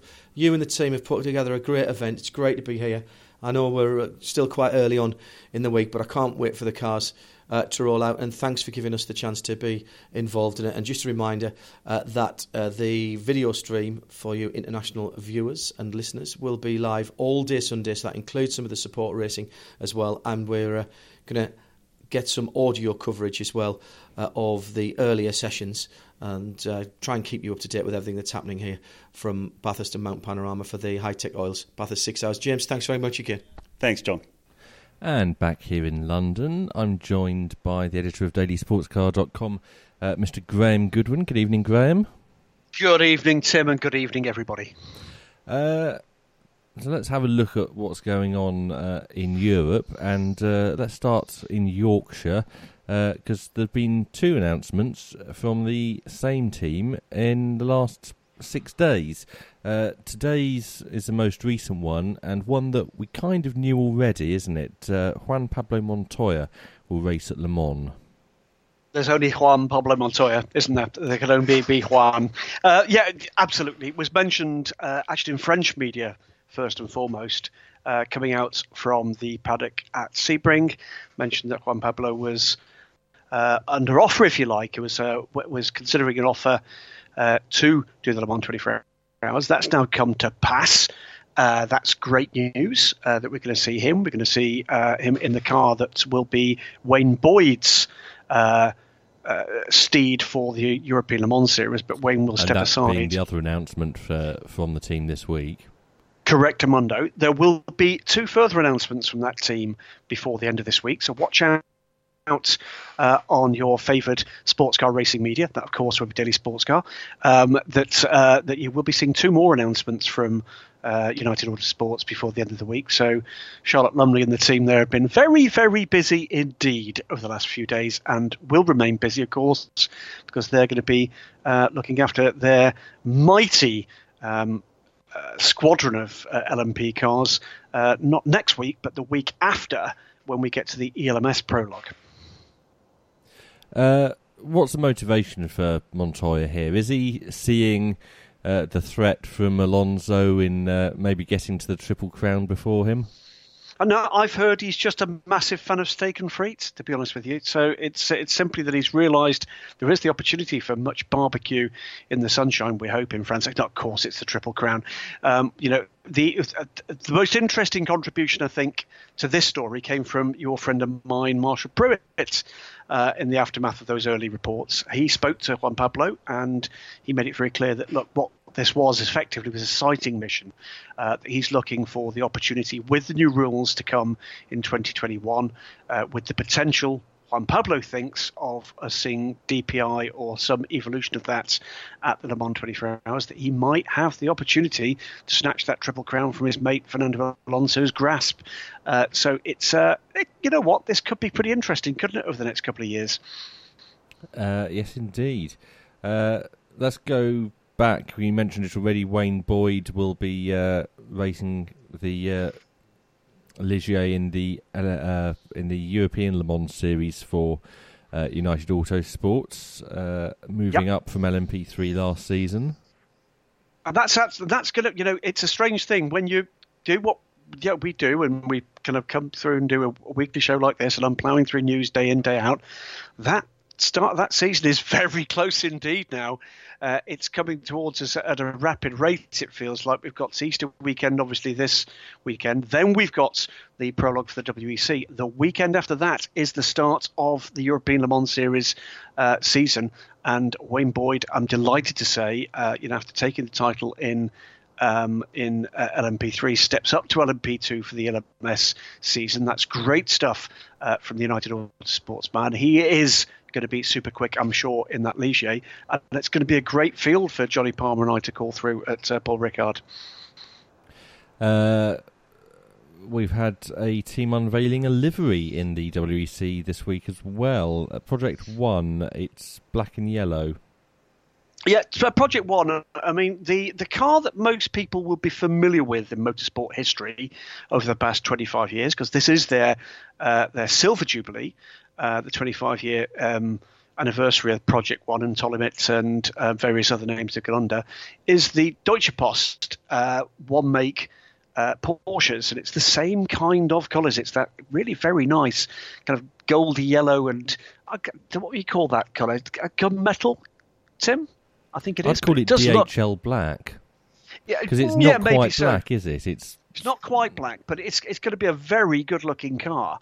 Uh, uh, the, so the pictures that the team put out of their reveal, another great word, um, that, uh, that, that's unveiled the, the livery, it looks remarkably similar similar in colour to the Deutsche Post uh, Deutsche Post car, the one make car unveiled alongside it this afternoon. Uh, whether or not we're going to see Deutsche Post on that car, I'd been told there might be some some uh, DHL livery on it, uh, but bumped into one of the drivers of that car, Egidio Perfetti, um, was uh, getting some early practice in with Sebring uh, by taking part in the uh, Carrera Cup US at Sebring just what so two weekends ago. So these guys are taking it seriously. Patrick Lindsey, um, Egidio Perfetti, and of course uh, the evergreen Jörg Bergmeister. I wonder if these guys could pull a couple of surprises out there. Egidio is pretty quick uh, in a Porsche. He's been doing a lot of one-make Porsche racing over recent years, and then quite a bit of GT3 racing in a Porsche too. So it's a big step up to GTE. Rather less, but they are familiar with of, the Porsche. All they're of them, familiar with the course. Porsche, but but but but yeah, but I think own of the three, apart from some early season testing, uh, only Jörg Bergmeister, I think, has driven the RSR, the mid-engine car. Uh, last weekend we had the first round of VLN, uh, slightly snow delayed, but uh, they uh, got started in the end, uh, only forty minutes late, and and what do we think of the first race of the year? Um, well, number one, fantastic coverage again. Great to to see uh, live uh, in sound and vision. Great to hear the dulcet tones of Messrs. Trustwell and Palmer. Uh, Johnny Palmer, you know, he, he, the problem with Johnny is he just he just doesn't enjoy motorsport, does he? He does I think not. it's one of those things. It, it's not. It's not his thing. I think he, should probably move the on. The whole of Saturday worrying that he might be late to his uh, trip to the theatre that evening. Did he? Yeah. Another musical?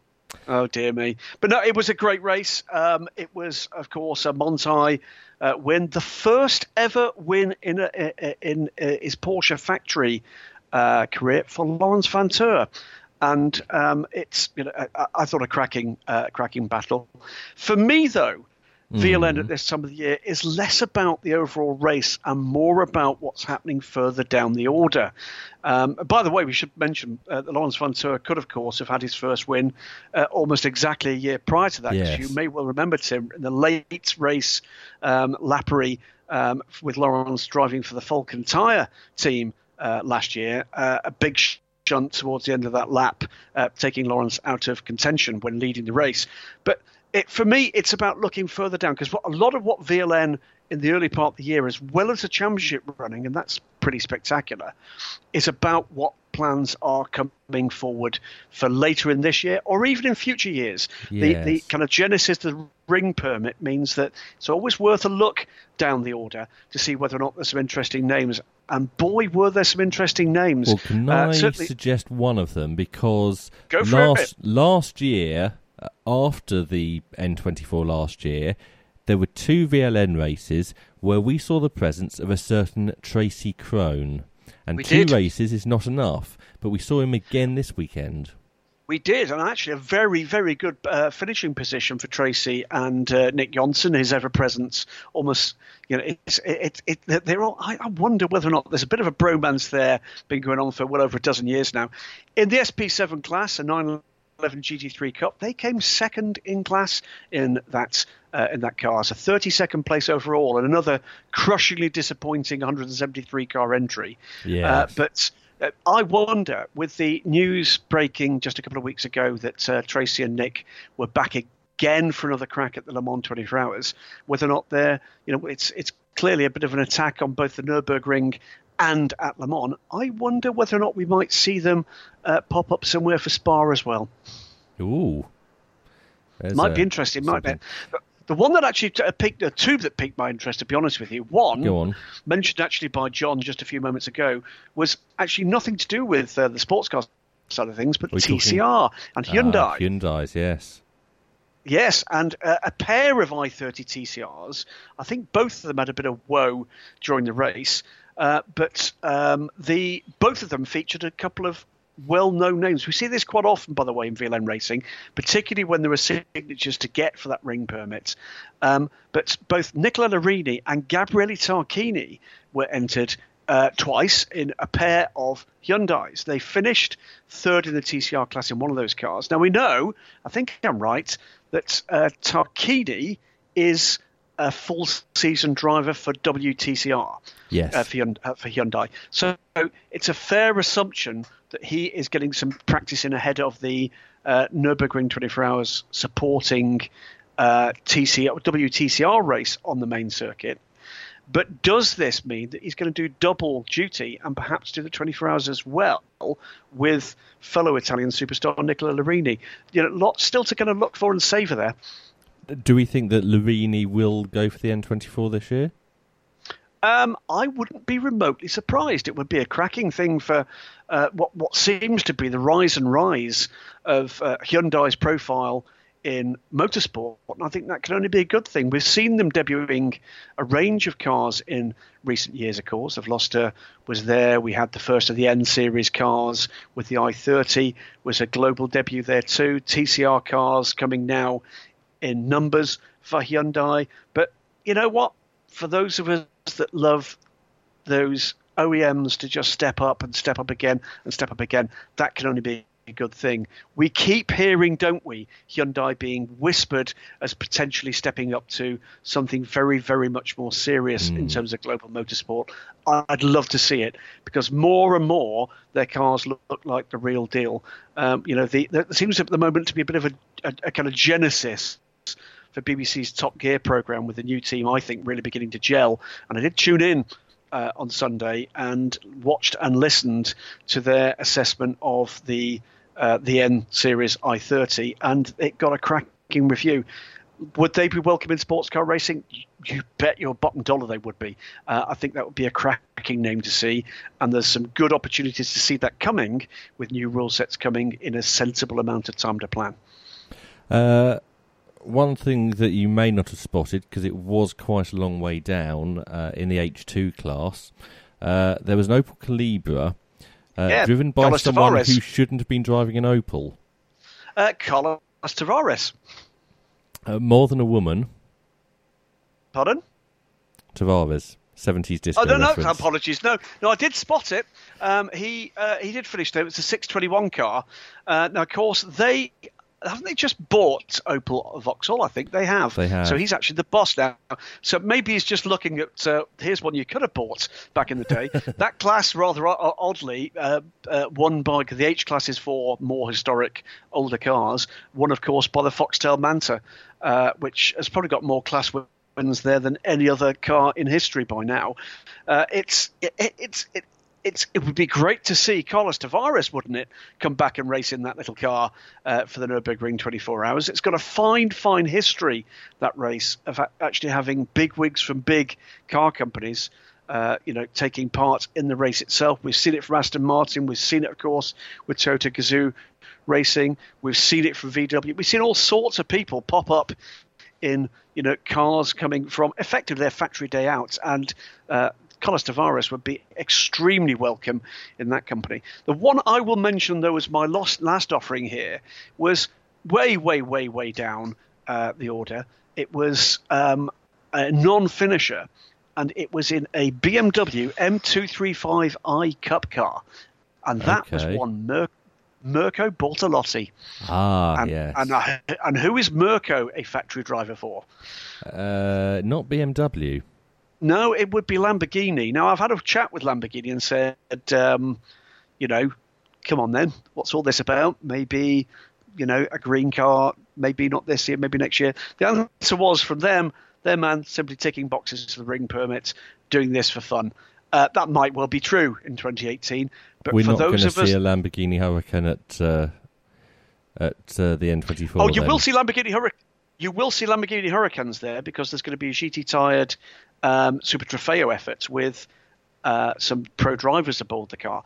But could this be a bit of a sighting run to maybe see um, Lamborghini putting in something approaching a factory effort to take on the German makes? You know what? I hope so because I'd, I'd love to see that. That would be a cracker. Uh, the other endurance race at the weekend uh, was in Spain, uh, Circuit de Catalunya, and this one didn't go quite. Uh, I, again, it was uh, affected by the weather, wasn't it? just a touch. It had uh, shades of the 2013 race for the WEC at uh, at Fuji, which both John and I remember with with shudders. Yeah, uh, I they don't did think complete more laps than they did at Fuji, though, and uh, Well, yeah. a lot more hours than they did at Fuji. Yeah, they had to fuel the safety car as well because I think it was was it three hours before the first red flag, Yes, and then back out again and still under the safety car. One of the things I gather that was going on. This is the V to V season opener, by the way, we're talking about, which has got a cracking grid this year. I think it's something like 19 LMP3 cars in the main race. Well, we saw this Um, at the end of last year, didn't we? That this is Oh. really a hidden championship that no one talks Oh, yeah, yeah, about, yeah. and actually has some very good cars in it. Well, you know what? There's a couple of uh, hidden gems, and uh, Radio Show Limited and our, friends and, and DSC with RJ O'Connell uh, helping massively, I know, to bring forward um, the Super GT Championship in people's uh, consciousness, um, and you know, I'm building big audience uh, audiences for them by doing that. V to V, thanks to the efforts of a number of people, not least Matt Fernandez. Good evening, Matt. I know you've been listening in. Uh, a hidden gem has been there for a long time with a very loyal following. From time to time, more high-profile people have dipped in and, and popped in, popped out again. There's a number of teams that would be more familiar to European Le Mans Series uh, listeners, and, listeners and viewers that are also there. So the uh, uh, Inter Europol team, for instance, the Polish German squad with the Norwich City Ligiers, I think now two time champions in V2V, uh, but regularly field a couple of cars in the V2V championship.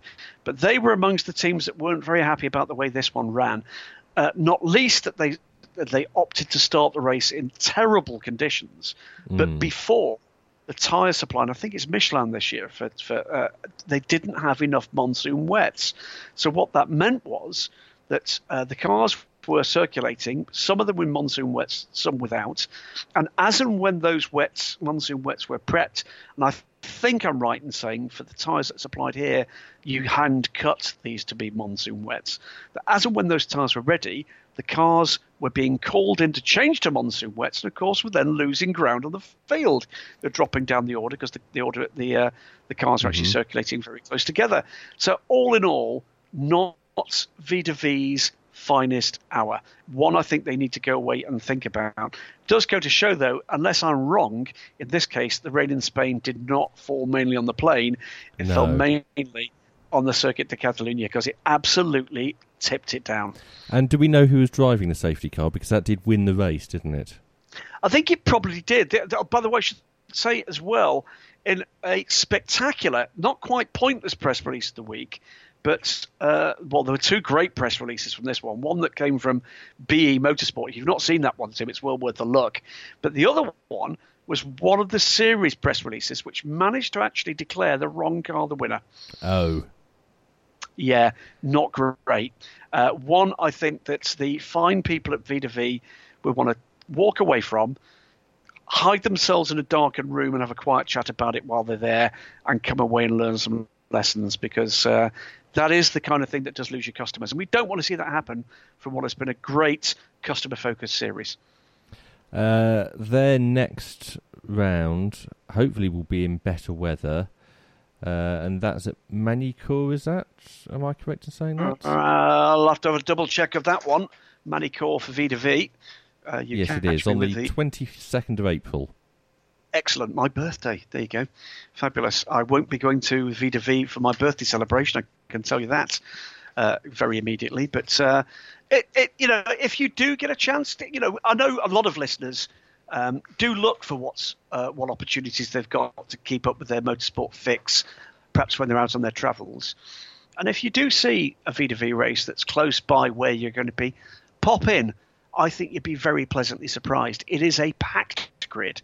There's some teams and drivers of really high quality there. And you'll also be looking in, I'm very sure of this, on a number of teams and a number of drivers that a year or two's time we will be seeing step up the greasy pole of motorsports into the Michelin Le Mans Cup, into the European Le Mans Series, and who knows, into the World Endurance Championship in future years. So well worth a look. Uh, very briefly, you mentioned the uh, uh, Super GT uh, just now, and a Super GT driver has been confirmed as doing two historic races uh, in the UK this summer. Yeah, well, keen viewers of the Midweek Motorsport Listeners Collective Facebook page will know that this is not the f- first time this has been mentioned. Uh, by mistake, the um, uh, Patrick Peter Peter Auto organisation announced that Jenson Button would indeed be competing in a Group C Jaguar. Uh, but now we hear that Jenson's not only going to be doing that at Le Mans Classic this year, but also will be uh, competing in a car yet to be announced at the Goodwood Revival. Now, you know, Jenson's busying himself actually, I think, very productively at the moment.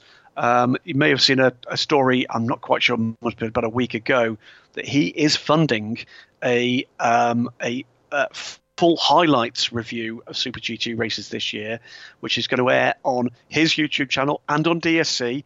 Uh, so it'll be something like 50 minutes of highlights with some additional feature content.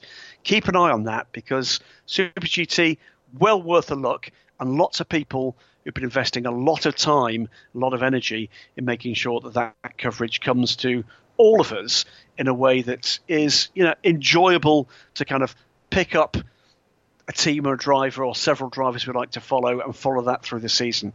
Uh, I think a 50 plus minutes highlights package is an excellent addition to the offer, and we'll see how that one goes going forward. But uh, yet, JB will be uh, competing in a Jaguar XJR 9 at uh, the Le Mans Classic, which is great stuff. I can tell you, by the way, as a visitor, mm. I'll be mm-hmm. going there for the first time this year. Ooh. Uh, never been, never nice and sunny there. Uh, I've never seen it rain there, so the guarantee now that it darn well will now that I'm going. Yes. But it'll be a quick dip in and out um, for for that with our good friends and travel destinations. We don't have time for a pointless press release of the week this week, but if we did, it would have been uh, the championship racing this weekend that has uh, titled its press release uh, set for Easter Supercar Extravaganza. Uh, you right. know who you are and don't do it again. Uh, Graham Goodwin from dailysportscar.com. Thank you very much for joining us. Great stuff. Cheers. All have a good week. And back to John in Bathurst. Well, Richard Craill has rejoined me, Tim, and we've got the entry list in front of us for the Hi-Tec Oils Bathurst six hours uh, at the weekend. Before you go to that, I've actually just popped downstairs to the medical centre and no signs of food poisoning yet. Okay. For any driver? For any driver, let alone those in the Porsche regularity. Okay, fine. I'll keep you posted. Yeah, great. Thank yeah. you.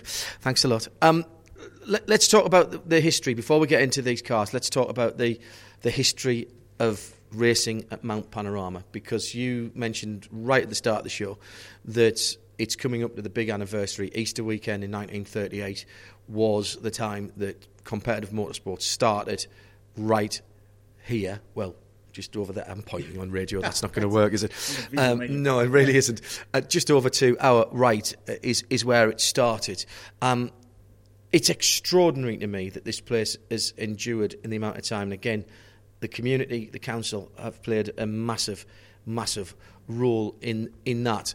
How important is this place in the history of Australian motorsport? Full stop. Period. Paragraph. Ah, oh, I don't know how to explain that. It, it's everything. I think you should see Craill's face. Actually, it's almost he, he, was taken aback by that question. I, I don't know how to answer it. I don't think I'm qualified to answer it because I've only been a very very small part in the recent ten or fifteen years. Uh, it's everything. This is it is you go, you know, places of the spiritual home. Lords is the spiritual home of cricket, Twickenham, the rugby, whatever it might be. Uh, the, this is the spiritual home of Australian motor racing, and no one will argue with that. This is the genesis of it all, and and not only is it still the oldest permanently operating racetrack here, um, even though it's a street circuit. I'm yeah, using yeah, inverted commas, folks, yeah. but um, not a visual medium. Apparently, no, somebody said to me thank once. You, thank you. Right. Um, but it, it's it, it's everything. Um, the whole heritage of our sport is linked around this place, and even though the Bathurst 1000, as it was the 500, started at Phillip Island, it didn't become a thing until it moved here, and mm. it grew stature here, and through that, the sport has grown. Motor racing was around before Bathurst was a thing, and if it stops, it heaven forbid, it will be around afterwards. But this is this is the place. This is really the birthplace of it all on a big scale in Australia. Is that why? Now we were talking about this with. Um, I was talking about this when I was next door with with James earlier on. Is that why the National Motor Museum's here? Yeah. Because we were talking about a potential of a national uh, of a, uh, histo- an historic event coming coming here and using up that that that spare date that there is. So the fact that that is that the National Motor Museum there isn't isn't a coincidence then. Yeah, no, and for sure, and the fact that the town embraces it and embraced it in day one when they built the place, and embraced it ever since. And it's had its ups and downs, and there's been dramas and all the political stuff that the machinations that happen behind the scenes, which will surprise no one that works in motor racing. Um, but through all of that, the city of Bathurst has supported it, and through the events have helped grow the city of Bathurst. I'm sure if there weren't as many large events here, there wouldn't be as many hotels in the town or eateries, or it might not be the same amount of people living here. Um, so it, it's very symbiotic the way I think they work with each other, and that's the best part of it. So it's the logical place to to put the museum. You'll get more people go to it if it was in Melbourne, but it wouldn't mean as much. And people make the pilgrimage to come to Bathurst. The museum's here. You drive a lap of the track, see the Peter Brock statue, which you first saw in 2013. I remember that. Um, you go and stand at the top and see the view out from Reid Park. It, you tick all of the boxes, and, and it is a pilgrimage. Yeah, always driving the right way around, even though it's two-way traffic. Because anyone who drives the wrong way is just right wired wrongly. I've been That's- coming, I first came here in 06, uh, 05, correction. I've never, ever driven it the wrong way. Why would you? Why would you? It doesn't make sense, does it? Completely agree. It doesn't. Can I give you some history? Yes, uh, that's that's yes, exactly. So 1938. Right. So pre-war, well, just things are just starting to get a little bit feisty over there in uh, in Germany and Poland region. Um, the the Says our diplomatic correspondent. the first the first ever race was actually on two wheels. So cast your mind back to 38 when everything was in black and white. This place was a dirt track. So pre bitumen, it was a dirt racetrack, no catch fencing, no safety rails. It had just been built. It was a project during the Depression to give people employment. Mayor Griffin, Griffin's Bend, Yeah. put one and one together, um, and the local council and the local government funded it to, as a way to give people work and, and create something for the town. Obviously, it was a cool way to go car racing as well. Um, the first race was a two wheeled race. It was on April 16, Easter Saturday, and the very first race was the Junior Tourist Trophy. The actual event was called the Australian 150th Celebrations TT. So there you go. It's not doesn't have the Isle of Man ring to it, does it? But it's close. Uh, and a, a gentleman by the name of Leo Sharon was the first race winner at Mount Panorama. Two days later, on Easter Monday, we returned for a car race, the Australian Grand Prix. The te- at the time, it was the tenth running of the Australian Grand Prix on on dirt. on dirt. Yep, hundred percent. Um, six point one kilometre circuit pre-chase, and it was dirt, so it was all contoured a little bit differently. Uh, it was forty laps, lasted two hours and forty six minutes. So we do forty hour, we do forty laps in an hour and ten these days. E- even in production cars, we do that. Um, and it, driving a 1.5 litre ERA, somewhat controversially, was won by an Englishman, a gentleman by the name of Peter Whitehead. And my local sources have come up with a brilliant tale that apparently happened. So, and I'm quoting here verbatim: the parochial crowd. I should do this in the the parochial crowd um, was And don't the kids love it? Yes. Uh, the parochial crowd was so dismayed at a wealthy foreigner winning that the mayor and the family were pummeled with local vegetable matter during the awards ceremony and had to bid a hasty retreat. So the animosity of the ashes started a long time before we burned the urn. And the traditional greeting, therefore, of any politician on a motor racing uh, podium here in Australia started here as well. Then, Yes, correct. Yeah. giving them the Yeah. bird. Jim, Jim Peter was ahead of his time. Jim Richards just followed it on about yeah, 60 years later. Love it, love it. Let's let's talk about the, the entry list here. Um, it's wide and varied, uh, and and big, uh, including and, and you know there are parallels here with Nürburgring 24 with the small engine cars at the bottom of the field in terms of power. Um, the Class E compacts. I've just spotted a TBA here. I might have to go around and have a word with Mark Griffith and his Toyota Echo. Um, these are what 1500, 1600 cc cars. Um, not necessarily the newest Hyundai, Nissan, Suzuki, Toyota, Mazda. Um, interesting. Those guys are are not going to be in the overall standings at the, at the sharp end unless something very odd happens. But you know they're here to to have a bit of fun. That's the Class A compact. Uh, Class D production. Uh, Toyota 86s uh, dominating there with a couple of uh, with a Corolla and an Integra and a Kia Proceed GT. That'll be the new. Oh, well, 86 is about that. That's an interesting little class, that. But you said to me earlier when we were listening to what the guys were saying um, that you would, you'd expect a few more 86s here. There were Yeah, last year. We, we had eight last year, um, but I, I think part of that, the first round of the one make 86 series is two weeks away. Ah. So I think that might have kept some of them away. But yeah, they're, they're a workmanlike thing. We should mention uh, th- this is a national production car regulation that CAMS, the governing body, have.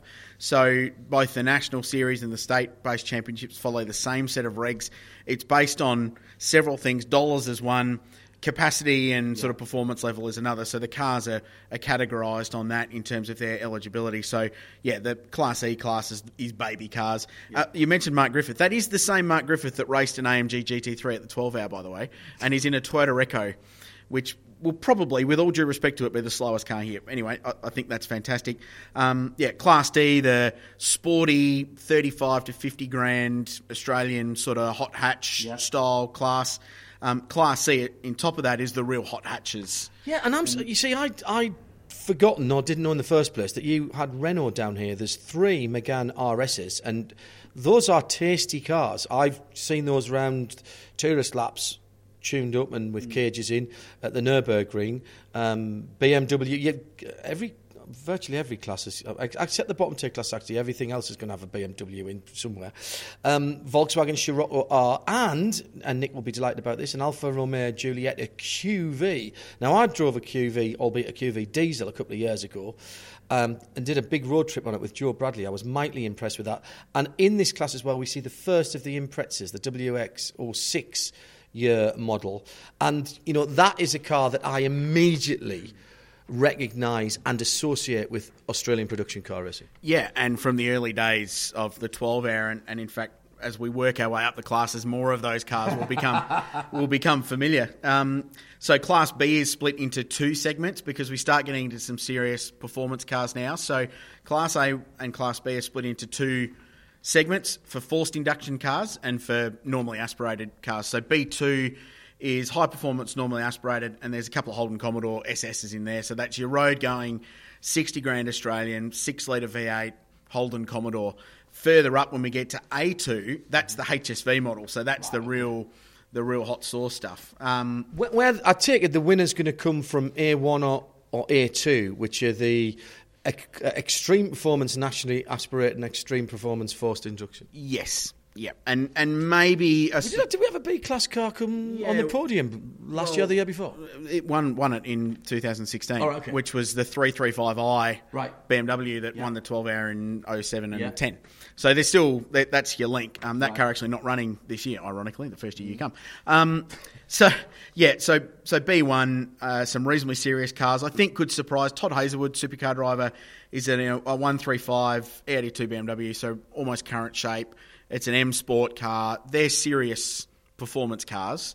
They'll be somewhere in the top 10 at some point, I would have thought. They're, they're pretty handy. Um, the Imprezas in that class, perhaps not.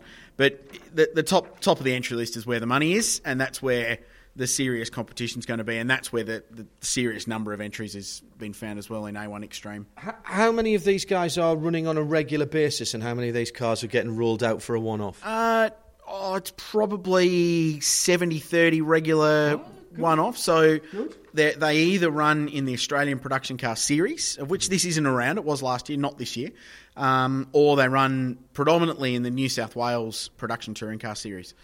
Uh, A2 is all bar one Holden based. Um, HSVs, although there's a Monaro in there, and for those of you who don't, sorry, a Monaro, uh, for those of you who don't know, that is the, the two door fastback. I used to get told off for calling it a Monaro. No, it's a Monaro. mate. Um, that's the two door uh, sort of fastback coupe version uh, of uh, of the Holden Commodore.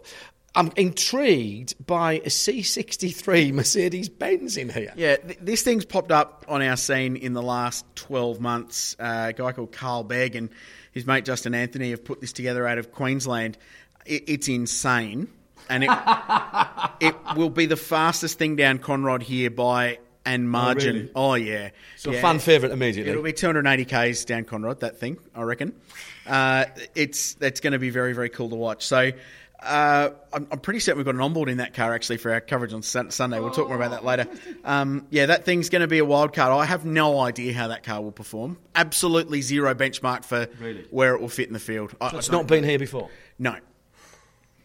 Okay, keep an eye open for that one. Uh, the Monaro, by the way, the Monaro Mondo GT is the 16 car, and that has got some Hi-Tec Oil sponsorship on it as well. So, um, supporting, being supported by the sponsor uh, of the event. Um, by far the most numerate are the Extreme Performance Forced Induction cars, which is where the smart money is going into this class, Class A1.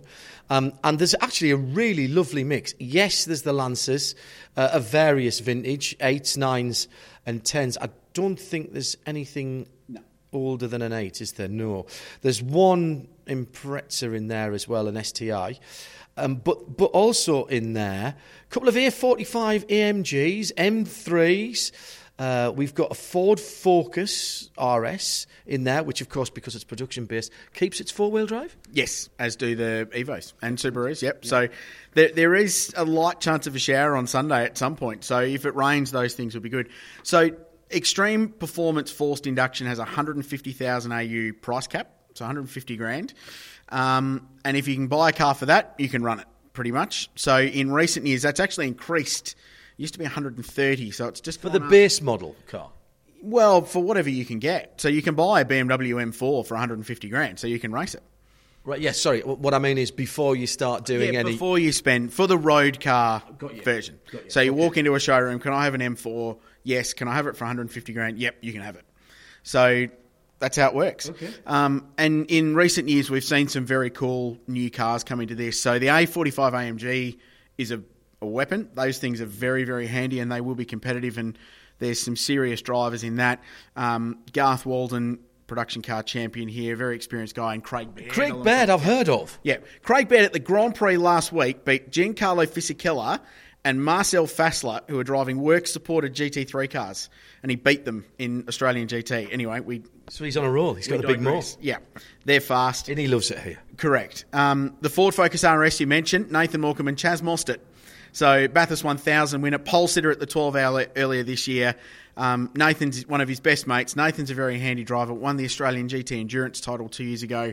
That RS led until the final five minutes of this race last year. They broke fifth and sixth gear in the closing stages and got mowed down by BMW, driven by Paul Morris. So um, it was a, a thrilling finish, and to see Chaz driving that car on the ragged edge was spectacular. I'm- I'm looking at some of these drivers, though. Um, Tim Slade's in here as well, in a Mitsubishi. Uh, you know, that's there's some big names. Rod Salmon, people will reckon that, uh, recognise that name. We've spoken about him in the 12 uh, hours here before as well. Um, ben Cavich and Michael Cavich. Why do I know those names? Yeah, they did a 12 hour back in Yeah. the early production car days. Um, Steven Johnson's in one of the A45, son of the great man and reigning touring car masters champion in a Ford Mustang here in Australia. Um, yeah, there, there's some seriously good drivers. So I, I can give you probably five or six that are the ones on, quickly. to watch if you're interested. Yeah. Uh, Rod Salmon and Lee Burgess in the A45, they'll be strong. Uh, Morcom and Mostert, obviously, in the Focus RS. Beric Lynton and Tim Leahey. Beric's an Australian production car champion. Lots of 12 hour experiences on pole here a couple of years ago. Uh, this is a first race, brand new BMW M3 competition. Uh, and he tested that car here at Challenge Bathurst last year, and it was a rocket ship. Um, the Garth Walden Craig Baird car will be fast. The Eddie Alford Audi TTRS will be great. Now, It's what's also- what's the what's the story behind that car? Is that was that again built up from a road car? It has to be. It's not. It's not a car that's come in that, that is, is being built by Audi Sport. No, road car, road car converted. Sounds like an R8 GT3. Yeah. It- that five cylinder howl. It's like the v half a V10.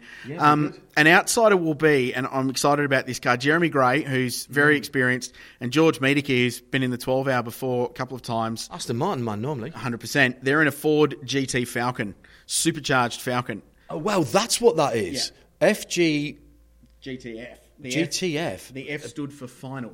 It was the last one. uh, supercharged V8. That thing is quick. Um, It Dylan sounds fantastic with a supercharged. It's going to sound like a World War II uh, fighter plane. Yeah, it's a Spitfire. Um, and Dylan Thomas and Tim Slade in the Evo 10 will be real quick. But the the car I think to beat is the Sherrin brothers, Grant and Ian, in their BMW M4. Oh, really? Um, that thing had this race shot to pieces last year, but had mechanical dramas. It was its first ever race. It's now had a month, uh, 12 months of development. Won the Australian Production Car Series last year. That thing is quick, and the boys drive it well. So I think they're probably early favourites. Quick final thought. Um, we're going to do some broadcasting in audio. We've got uh, practice and qualifying on Saturday, and we've got a, a full programme of support races in sound and vision uh, on Sunday. Strikes me that we're seeing with some of these new build cars, Crailsy, an upsurge of interest in a, a, category, the improved production, that has always been popular. But now they've got a blue ribbon event to throw everything around. And once again, it all comes back to Bathurst. Yeah, 100%. Like I said at the start, it's all cyclical with this place. It all comes back to Mount Panorama. So people have now got this event. They're confident that it's a thing. They're confident that it's growing. This is the first year we've got live terrestrial TV on, on Fox Sports Australia.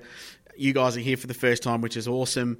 Um, so national stream, hundred percent, yeah. yeah. So it, so it's all going in the right direction. So that gives people confidence to go yeah, I can go and invest in a car, build a race car, and go and race, and know that there's an element of return and security in the race to to go and do that, which is great.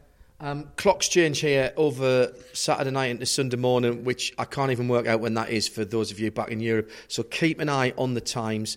Uh, Tim will keep across it. Uh, Radio Show Limited uh, at Radio Le Mans and uh, Specutainment, obviously on Twitter. And Crailsy will be tweeting from the event. And there is a Twitter account which is at Bathurst 6H, isn't it? Six hour. It's all, Six hour. Yeah, yeah. Okay. Yep, all, and is that the hashtag as well?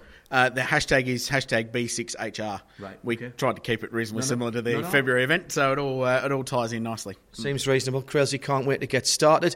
Uh, and that, Tim, is about all we've got time for. In fact, it's all we've got time for because it has passed uh, 10 pm now. So, uh, as John says, look at the website for details of when we are going to be live over the next few days from Bathurst. Well, John will be live from Bathurst. I won't be. I'll be in bed because it's in the middle of the night.